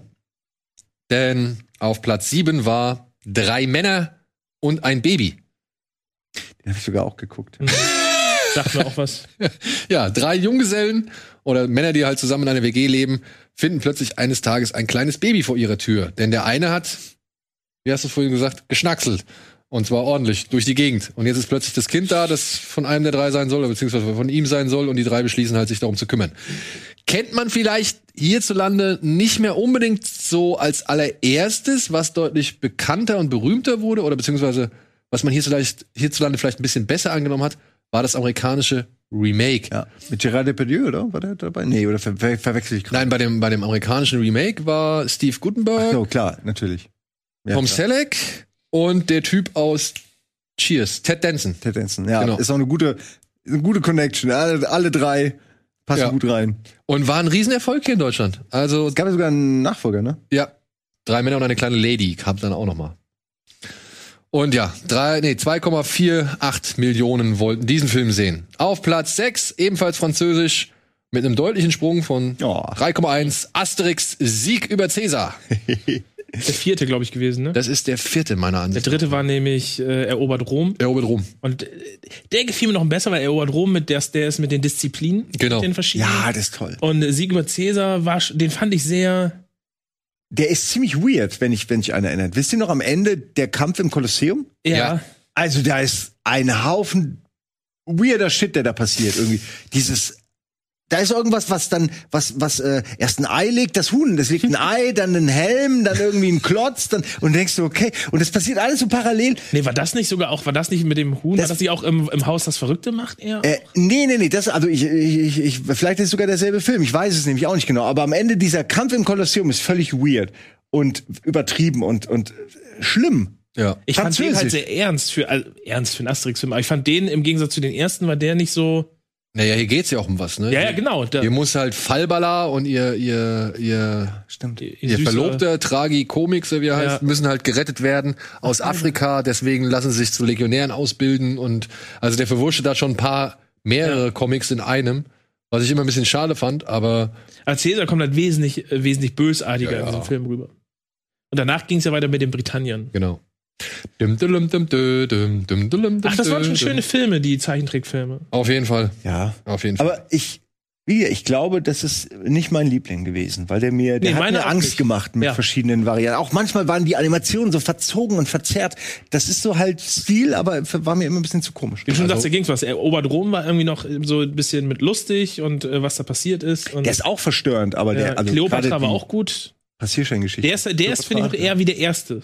Eher so sehr mit einem mit einem Ziel, mit einem ernsthaften, Hint ernsthaften Hintergrund halt. Ich bin ein Wildschwein. genau. Die Nummer. Ja. Du bist ein, und dieses, du bist ein Wildschwein, Ja, das du war bist ein im dritten. Wildschwein. Das war am dritten, das war Genau. Overdrom, ja. Den, fand- den finde ich auch nach wie vor am besten. So, jetzt scheiden sich die Geister, ob es nicht vielleicht der beste Teil der Reihe ist. Auf Platz 5 mit 3,293 Millionen Zuschauern. Rocky 4, der Kampf des Jahrhunderts. Schon wieder Stallone, schon wieder Brigadier Nielsen, der Film, bei dem sie sich kennen und lieben gelernt haben, der Film, bei dem Stallone ins Krankenhaus musste, weil er von Dolph Lundgren richtig eine eingeschenkt bekommen hat. Und der Film, der, ja, das Verhältnis zwischen Amerika und Russland, ich weiß jetzt nicht, eingefroren hat. Oder Er hat ja gerettet. er hat Ich kann gerettet, sagen, ja. hast du das Finale nicht gesehen? Apollo hat er hier auf, äh, als, als übermächtigen Amerikaner getan und dachte, er kann dem Russen mal einen vortanzen. Mhm. Hat er einen an die Glocke gekriegt, ist umgefallen, tot. Und dann hat Rocky gesagt, dann trage ich mal die Holzklötze durch den Schnee, die Holzbalken, und dann Also, mache ich das nochmal. Ich habe den mal vor zwei, drei Jahren, vielleicht warst du auch dabei, haben wir den bei für einen Audioflick, glaube ich, bei Ede geguckt. Ja. Und da ist uns wieder aufgefallen, dass das Ding ja wirklich ein Musikvideo nach dem Ja. nächsten ist. Und die gehen dann auch lang. Also die gehen auch mal vier Minuten, bis der letzte Bläser noch irgendwie ausgespielt hat, werden, werden diese Dinger da gebaut. There's no easy way home. Und es ist, ich finde es schön, Ich finde dieser, aber, ja. ich fand diesen Kontrast cool, den man ja eigentlich heute gar nicht mehr so sehen würde, dass da Rocky mit diesen archaischen äh, ich hau jetzt in den Baumstamm und ich zerr das und ich hack Holz und dann hast du da den, den Russen ja irgendwie mit Hightech, bam, okay, sie sind ein Killer, bam, okay, sie sind noch krasser als ein Killer. Und dann der trainiert mit diesem Ultra geil und es ist so der Kampf, das Alte, das Archaische gegen die Zukunft, gegen, gegen die Hightech. Stellt sich raus, Hightech hat eigentlich gewonnen und die Russen hatten wenig damit zu tun, aber es hat, war ein gutes Foreshadowing, finde ich. Da, da clashten Die diese Technik beiden. hat keine Chance gegen jemanden, der im, im Genau. Schnee Holz sägt. Lass ja, nee, Das doch. fand ich aber immer schön. Muss ich, find sagen. Als die- kleiner die- Junge. No, no Easy Way Out mit der Szene, wie er trainiert, finde ich auch absolut das. Training ja, und cool. aber auch dieses wenn er da wirklich und wenn er dann auf das ist halt der der Film der Standbilder, Aber- ne? ja, wenn er auf dem Berg da steht und dann Drago! Aber trotzdem, nur mal eine ernste Frage. Es gibt wirklich Leute, die behaupten, dass das der beste Teil der Serie ist? Wer denn? Daniel scheinbar, so wie er guckt. Ernsthaft? Also ich glaube, Eddie ist ein riesen Fan von dem. Aber der erste Rocky ist doch, also der erste ist Ja, eigentlich Wir reden nicht über den qualitativ besseren Film. Wir reden über den Film, über den wir halt ne, also Den man so gucken kann, meinst du mit Leuten? Also, oder? ich muss sagen, der erste Film in allen Ehren, es ist der bessere Film, keine Frage. Aber Teil 3 und 4 habe ich ungefähr 15.000 Mal öfter aber ich, gesehen. finde, ich würde Teil 3 definitiv auch über. Also ich, das Ich geht- sehe Teil drei auch. Drei ist so die Spitze und dann geht's wieder runter. Ein Stück. Und dann, und dann kommt Rocky Balboa und Creed und dann geht's wieder hoch. ja, genau. Ich fünf, ist, fünf ist so das komplett unterste. Fünf ist der Tiefpunkt. Ja. Dann geht's sechs nochmal schön, schön ber- bergauf. So. Rocky Balboa, ne? Genau. Ja. Den fand ich wirklich Ich charmant. finde den super. Und- also, da gibt's nicht viel zu mir. und nicht. dann mit Creed nochmal zu neuen Höhen erreicht, Ja. meiner Ansicht nach. Aber es gibt schon, glaube ich, so einen gewissen, wie soll man sagen? Ich meine, ey, der Vierer, ne? Come on, wir haben damals. Also ich lass mich schon- Mach ich lass ihn mich- fertig, mach ihn fertig. Ich lasse mich schon auf, auf, auf, auf ein Ergebnis ein, wo man sagt, dass drei und vier auf einem Plateau sind. und je nach Lau, also die kann man gut, glaube ich, auch hintereinander gucken. So wie du Rocky 1 und 2 nacheinander gut gucken kannst, kannst du, glaube ich, drei und vier eigentlich auch so am Stück durchgucken, Ja. glaube ich. Wo ist, Wiederholt ja auch genug. wo ist denn der geile Roboter drin? Ist der in vier? Der ist im vierten. Und den will er herausschneiden. es soll ja- es soll ja- Das ist so geil. Es soll ja ein Director's Cut von Stallone kommen zu Rocky 4. Und er möchte den Roboter, oder er hat den Roboter sogar schon rausgeschnitten. Ah, die sollen den Roboter einfach neu machen. Sollen, sollen einen CGI-Roboter machen, der geilen Shit macht. So, jetzt sind wir, wo wir bei den, bei den Untertiteln angelangt äh, sind. Ja? Ich mein, ganz kurz, nur, ich muss noch einmal kurz, ich meine, wie gut, wie gut kennt die Figur Rocky den, den, den anderen Dödel da, der, den, den Verwandten? Nein, ich meine jetzt den Pauli. Verwandten, den Pauli, ne? Ja. Das ist sein Schwager. Schwager. Wie gut kennt er ihn? Der kauft ihm einen fucking Roboter. Der kennt ihn nicht. Der kennt ihn überhaupt nicht. Der kauft ihm einen Roboter, einen Typen, der am liebsten eine Zigarre und einen Schnaps will und vielleicht noch irgendwo einen Frei Freischein fürs Bordell. Dem schenkt er einen Roboter. Wie, was ist das für ein Scheißgeschenk? Aber Moment, er bringt ihm doch dann Bier. Und er, er geht mit ihm die Wett- Pferdewetten durch. Ja, ja, ich weiß, am Ende findet er ihn eigentlich ganz geil. So, Aber es ist, du kannst selbst. The future mal, is now. Was ist denn das? Was ist denn Ja, das für eine das ist ja schöne Parabel? Da ist dieser stoffelige alte weiße Mann, der nur seinen Schnaps und seine seinen Stumpen will so und den begeisterst du am Ende für die Technik. Du kannst auch die alten Menschen noch irgendwie für den Es Fortschritt ist halt mega motivieren. unrealistisch, dass es so passieren würde. Aber ja, Stallone ist nicht ein, ist ein unterschätzter Filmemacher, meiner Ansicht nach. Er weiß genau, was sein Publikum will. Und das hat er ihm wirklich lange Zeit gegeben. Ich meine, ey, City Cobra, ne, ist reaktionär, ne? Also ich will es gar nicht sagen. Das ist wirklich sehr schlimm, was da irgendwie geschildert wird. Stopp, meine Mama schießt ist halt auch nicht so. Nee. Der Ja, ist aber halt ich Hit Miss. Das finde ich, das merkt man auch mit, mit, mit Rambo auch mit den Teilen. Also der hat, manchmal trifft er genau und du sagst, das ist, er hat ja für Rocky auch den Oscar bekommen. Nee, nominiert, oder? Hat er ihn bekommen? Doch, fürs der hat doch den Drehbuch? Oscar fürs Drehbuch. Das Drehbuch. Fürs Drehbuch, Fürs Drehbuch bekommen, ja. So, also er, manchmal trifft er es genau und trifft den Zeitgeist und die Figuren und dann schießt er manchmal wieder meilenweit übers Ziel hinaus, finde ich. Ja, aber es sind ja auch wirklich unterschiedliche. Also der, der erste ist ja ganz klar so eine Aufsteiger-Story mit einer klaren Geschichte und, und eigentlich einfach geil gemacht. Und der vierte ist halt nur mal der vierte Teil dieser Sei Reihe. Und Ein absolutes Produkt seiner Zeit. genau, das war die Musikvideos, die Art, wie alles ist, dieser Der Schweiß, Clash zwischen das Eingeölte. genau, alles. Hundertprozentig Produkt seiner Zeit, aber mir heute ein bisschen zu äh. Körperkult galore, ne? Muss man ja auch sagen. Mhm. Also wie die Körper da in Szene gesetzt werden, immer wieder. Das ist halt einfach etwas, was du heutzutage gar nicht mehr machst. Außer, ja, ja gut, wenn halt, heute hast du dann halt die, die Szene, wo dann der, der Hauptcharakter einmal kurz sein T-Shirt wechselt oder so.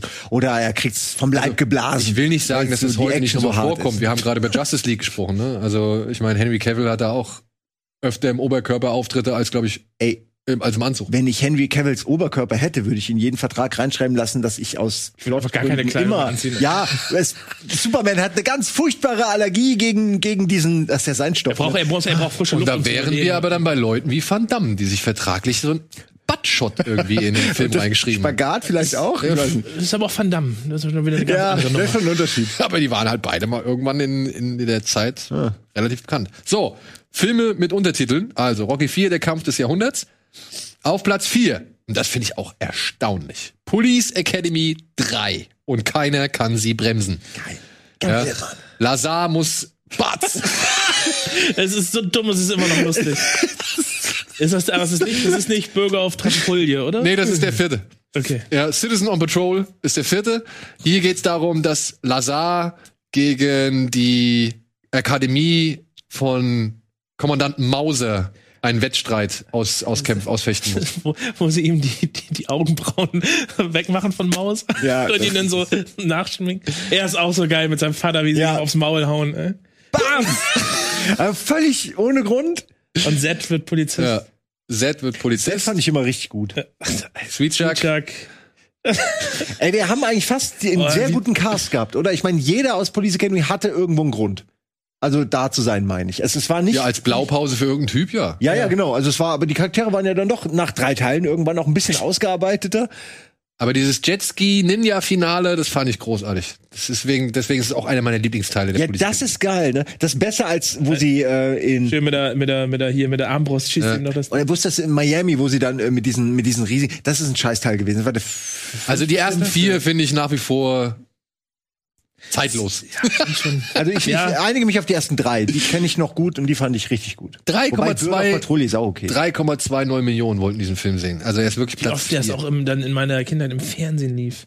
Echt? Police Academy immer so auf Fox oder so, immer rauf und runter. An meinem Geburtstag wurde immer entweder Police Academy oder Leslie Nielsen geguckt, wenn Leute da waren. Ja, aber das ist doch perfekt. Da hocken dann 15 Buben oder was weiß ich da davor und keine Mädchen. Ich glaube, sagt. du kannst nichts falsch machen. Da kriegen Leute aufs Maul, da fallen Leute hin, da machen Leute lustige Sachen. Also ist doch ist alles Einer gut. kriegt's irgendwie ab immer. Und am Ende gibt's noch einen Helden, der halt irgendwie eine hübsche Kadettin oder sonst irgendwas in den Arm halten darf. Alle Mahoney, ey. Der Mahoney, ja. Ey, der Schürzenjäger.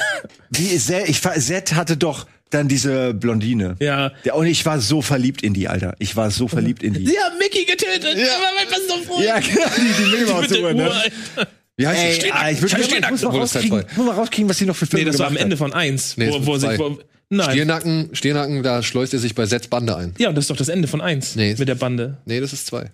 Tatsächlich. Hundertprozentig sicher. Dublu? Also, Dublu der Ich würde nicht, würde ich nicht riskieren. So, Oh, Platz geil. drei. Platz drei. Fürchten weder Tod noch Teufel. Top Gun, sie fürchten weder Tod noch Teufel. Ich meine, über den Film muss man nichts mehr erzählen. Wir haben schon 10.000 Mal über diesen Film gesprochen. Tony Scott, ne? Tony Scott. Und Genau. ich sag euch, ich mag den Film, aber ja, da werden wir nie auf einen Nenner kommen. Er ist für mich der schlechtere Tage des Donners. Ich sehe, es sind für mich zwei die gleichen. Es sind die gleichen es Filme. sind die gleichen Ja, Filme und da ich, da ich definitiv mehr auf, auf äh, Autos? schnelle Autos stehe, anstatt auf schnelle Düsenjäger, ist äh, Tage des Donners für mich der.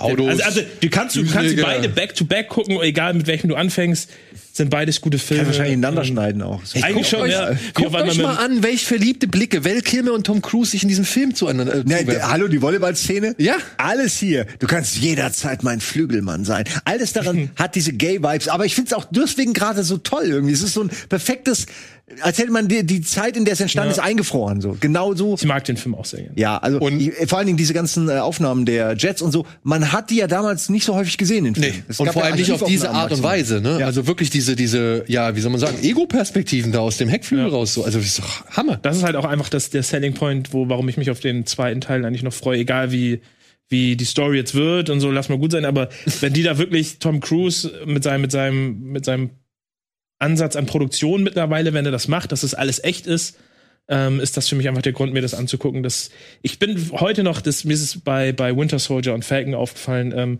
wo am Anfang auch dieses computeranimierte Flugzeug, so, das sieht gut aus, ja, aber verdammt noch mal, Es ist ein Unterschied. es ist ein Unterschied, auch ob ich in irgendeiner Action-Szene mal äh, Rambo oder so, irgendwo, wo ein richtiger Helikopter irgendwo in der Szene fliegt oder ein Flugzeug, es sieht einfach immer besser aus. Und du erkennst es immer noch. Und das ist, deswegen freue ich mich so, dass die da so viel Aufwand gemacht haben, mit richtigen Jets wieder zu fliegen. Das, was man im Trailer schon sieht, ist halt schon abgefahren. Kennt ihr die Dokumentation Making, Making Waves über die Entstehung von Filmmusik und Einsatz von Filmmusik? Da gibt es ein Kapitel zu Top Gun. Da erklärt die Dame, die damals für die Soundeffekte von Top Gun zuständig war, wie sie diese Düsenjäger unterlegt hat. Das sind nicht die Maschinengeräusche. Das sind Tiger und Löwen und Elefantengeräusche, die sie halt da drunter gepackt haben, damit das halt ein bisschen was hermacht auf der Leinwand. Geil. Richtig Okay. cool. Müsst ihr euch mal angucken. Gab's mal auf Arte eine Zeit lang. Ähm, ich weiß nicht, ob die jetzt noch auf der Also da hätte ich jetzt nie gedacht, ja, dass das ich auch nicht. Tiere ich auch sind. nicht. Ich fand, ich war, da- also gute Doku. Ja, und wie gesagt, erstaunlicher Fun Fact oder so, dass sie halt wirklich diese Tiergeräusche genommen hat, um damit die, den, den Kampffliegern so ein gewisses Mhm. Fund zu geben. Ich möchte kurz mal sagen, es hat hier mit nichts zu tun, aber unsere Liebe zu Top Gun hat sich gezeigt in einer Gemon-Folge, wo wir das nämlich, äh, wo wir eine Hommage zu Top Gun gemacht haben. Und ich muss hier, jetzt gerade habe ich die Bilder vor mir, weil wir hatten diese Pappkartons mit diesen zwei Flügeln und dann saß man da so drin und die Beine wurden dann so weggemacht. Es gab aber eine Szene auf dem, wir haben quasi Top Gun den Anfang, ne, auf dem, mit dem, oh, oh, Ups. Haben wir nachgemacht. Und äh, könnt ihr euch angucken online, ist richtig gut. Und mein Highlight ist immer noch, wie so ich im Karton oder Budi und dann läufst du so vom Flugzeugträger weg und dann in die Luft und dann klappen die Beine so ein. Ich muss mich jedes Mal, ey, es ist eine, du siehst diesen Typen im Pappkarton, wie er so sitzt, ne, mit diesem Lenkrad und dann klappen so die Beine ein. Ey, fast besser. Also der zweite Teil muss erst mal so gut werden. Der muss erstmal das toppen können. So, Top was glaubt können. ihr denn, was glaubt ihr denn, was in diesem Jahr jetzt noch Top Gun hätte toppen können? Ja. Ich überlege gerade, was da noch in dem Trailer alles zu sehen Es ist wirklich kurios. Ich, mach's, ich muss es jetzt ein bisschen abkürzen, weil wir sind fast am Ende. Oh ja. Auf Platz zwei mit 4,47 Millionen Zuschauern jenseits von, Ede, äh, von Afrika. Ja, ein, Ah. Eine Geschichte über eine Frau, die nach Afrika auswandert Und sich verliebt? und dort mit Syphilis angesteckt wird. Oh, also Äh, hatte ich ja recht. vermeintlich von ihrem Ehemann, mit dem sie eher so eine Pflichtehe eingegangen ist, gespielt von Klaus-Maria Brandauer. Und dann geht sie wieder zurück und dann kommt sie, also dann geht sie, lässt sie sich erstmal behandeln, dann kommt sie wieder zurück und dann sagt sie sich, ey, komm, das hat mit dem Typ keinen Sinn, äh, Sinn mehr, weil er halt ständig auch fremdvögelt und so. Und dann lässt sie sich auf eine Romanze mit dem Abenteurer gespielt von Robert Redford ein. Ey, wirklich, früher hat man dazu Edellangweiler gesagt. Edellangweiler. Ja. Also ist halt wirklich das ganz große Melodram, ne? natürlich aus der Sicht der Kolonialisten geschildert, was dem Film vielleicht jetzt inzwischen zum Verhängnis werden wollte, werden würde. Aber ja, äh, große Stars, große Bilder, Wunschprojekt von Regisseur Sidney Pollack, wurde auch mit diversen Oscars ausgezeichnet. So, ja, war Platz zwei, 4,47 Millionen wollten es sehen.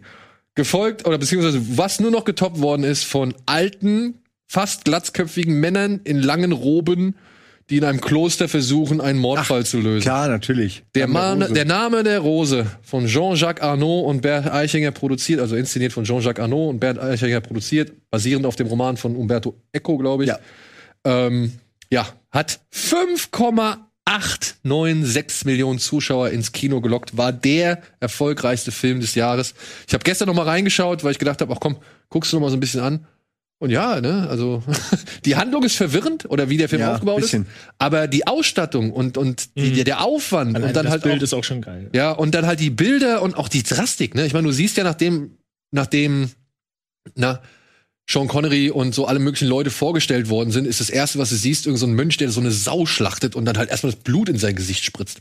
Dann kommt plötzlich noch Ron Perlmann irgendwie um die Ecke. Mhm. So, und dann wird dieser Film immer düsterer und dreckiger und gemeiner und Ja, schmutzig und düster, Schmutzig, genau. ja. Das ist aber gut gemacht, finde ich. Das, Ah, genau sowas. schwitzig und ekelhaft und ah, keine es Ahnung. ist, äh, also es hat nichts mit sieben zu tun, aber so manchmal erinnert es mich, wenn ich an sowas denke, äh, wenn ich daran denke, auch wie die Figuren manchmal aussehen und so, ist alles ein bisschen grotesk. Ähm, aber ich, ich finde den ganz stark. Ich habe den damals schon gesehen, obwohl der mich vom Alter her war ich da wahrscheinlich noch gar nicht reif für, aber der hat mich damals schon irgendwie begeistert und ich finde ihn bis heute richtig gut, auch weil ich natürlich Sean Connery Fan bin und es eine weitere gute Rolle von ihm ist. Gerade so, wenn er so gereifter war, so diesen älteren Sean Connery, den finde ich auch noch ganz toll, den Highlander Sean Connery. Ähm, ich, ich finde auch die Auflösung, den, ich sag mal, Twist am Ende, ist ja eigentlich kein Twist, oder? Die Ja, ja, Auflösung. schon, schon. Ja, aber ich wollte jetzt nicht sagen, dass ein Twist ist, weil dann erwarten alle einen Twist und so schlimm ist es nicht, aber es ist ähm, eine sehr interessante Auflösung, um was es eigentlich geht. Das Ja. hat mich auch äh, überrascht. Habe ich nicht mit Und gerechnet. es ist schon ein bisschen anders als im Buch, ja, weil das Buch ist wohl wesentlich hoffnungsloser als der Film. ja, aber trotzdem, trotz allem, der Film ist halt einfach, also ich, das, das fast schon unangenehm anzuschauen teilweise so. Aber ich mag ihn. Und großartige Darsteller, ne? F. Mary Abraham, äh, Sean Connery, ein junger, sehr junger Christian Slater. Mhm. ja, Mann. Ja, Michael, wie heißt der Michael Lonsdale, der bei Moonraker den Bösewicht von Bond gespielt hat, den Gegenspieler.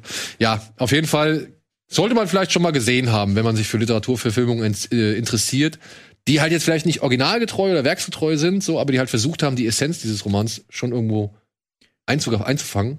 Und ich gucke mir den auch gerne an. noch. Ja, wenn der Man, vielleicht sollte man allgemein mal gucken, wenn man auf Klassiker der Filmgeschichte. Ja, ja, sollte man schon. Ist ja auch So. ein Klassiker. Äh, ja, nee, egal. wir müssen leider zu genau. Ende Wir kommen. haben auch keine Zeit. Vielen Dank, Simon. Vielen Dank, Dennis. Ja, vielen Danke für Dank. die Einladung, dass wir Und- noch mal über Justice League reden. Es war auch sehr durften. unterhaltsam heute. Das, äh, ja.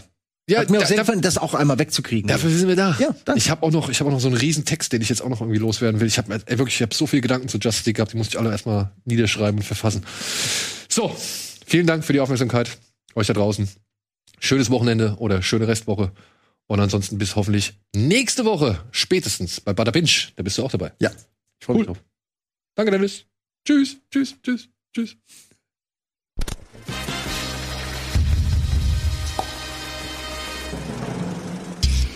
Diese Sendung kannst du als Video schauen und als Podcast hören. Mehr Infos unter rbtv.to/kinoplus. Diese Folge Kino Plus wurde dir präsentiert von Pickup Schoko Hazelnut. Den muss man mögen.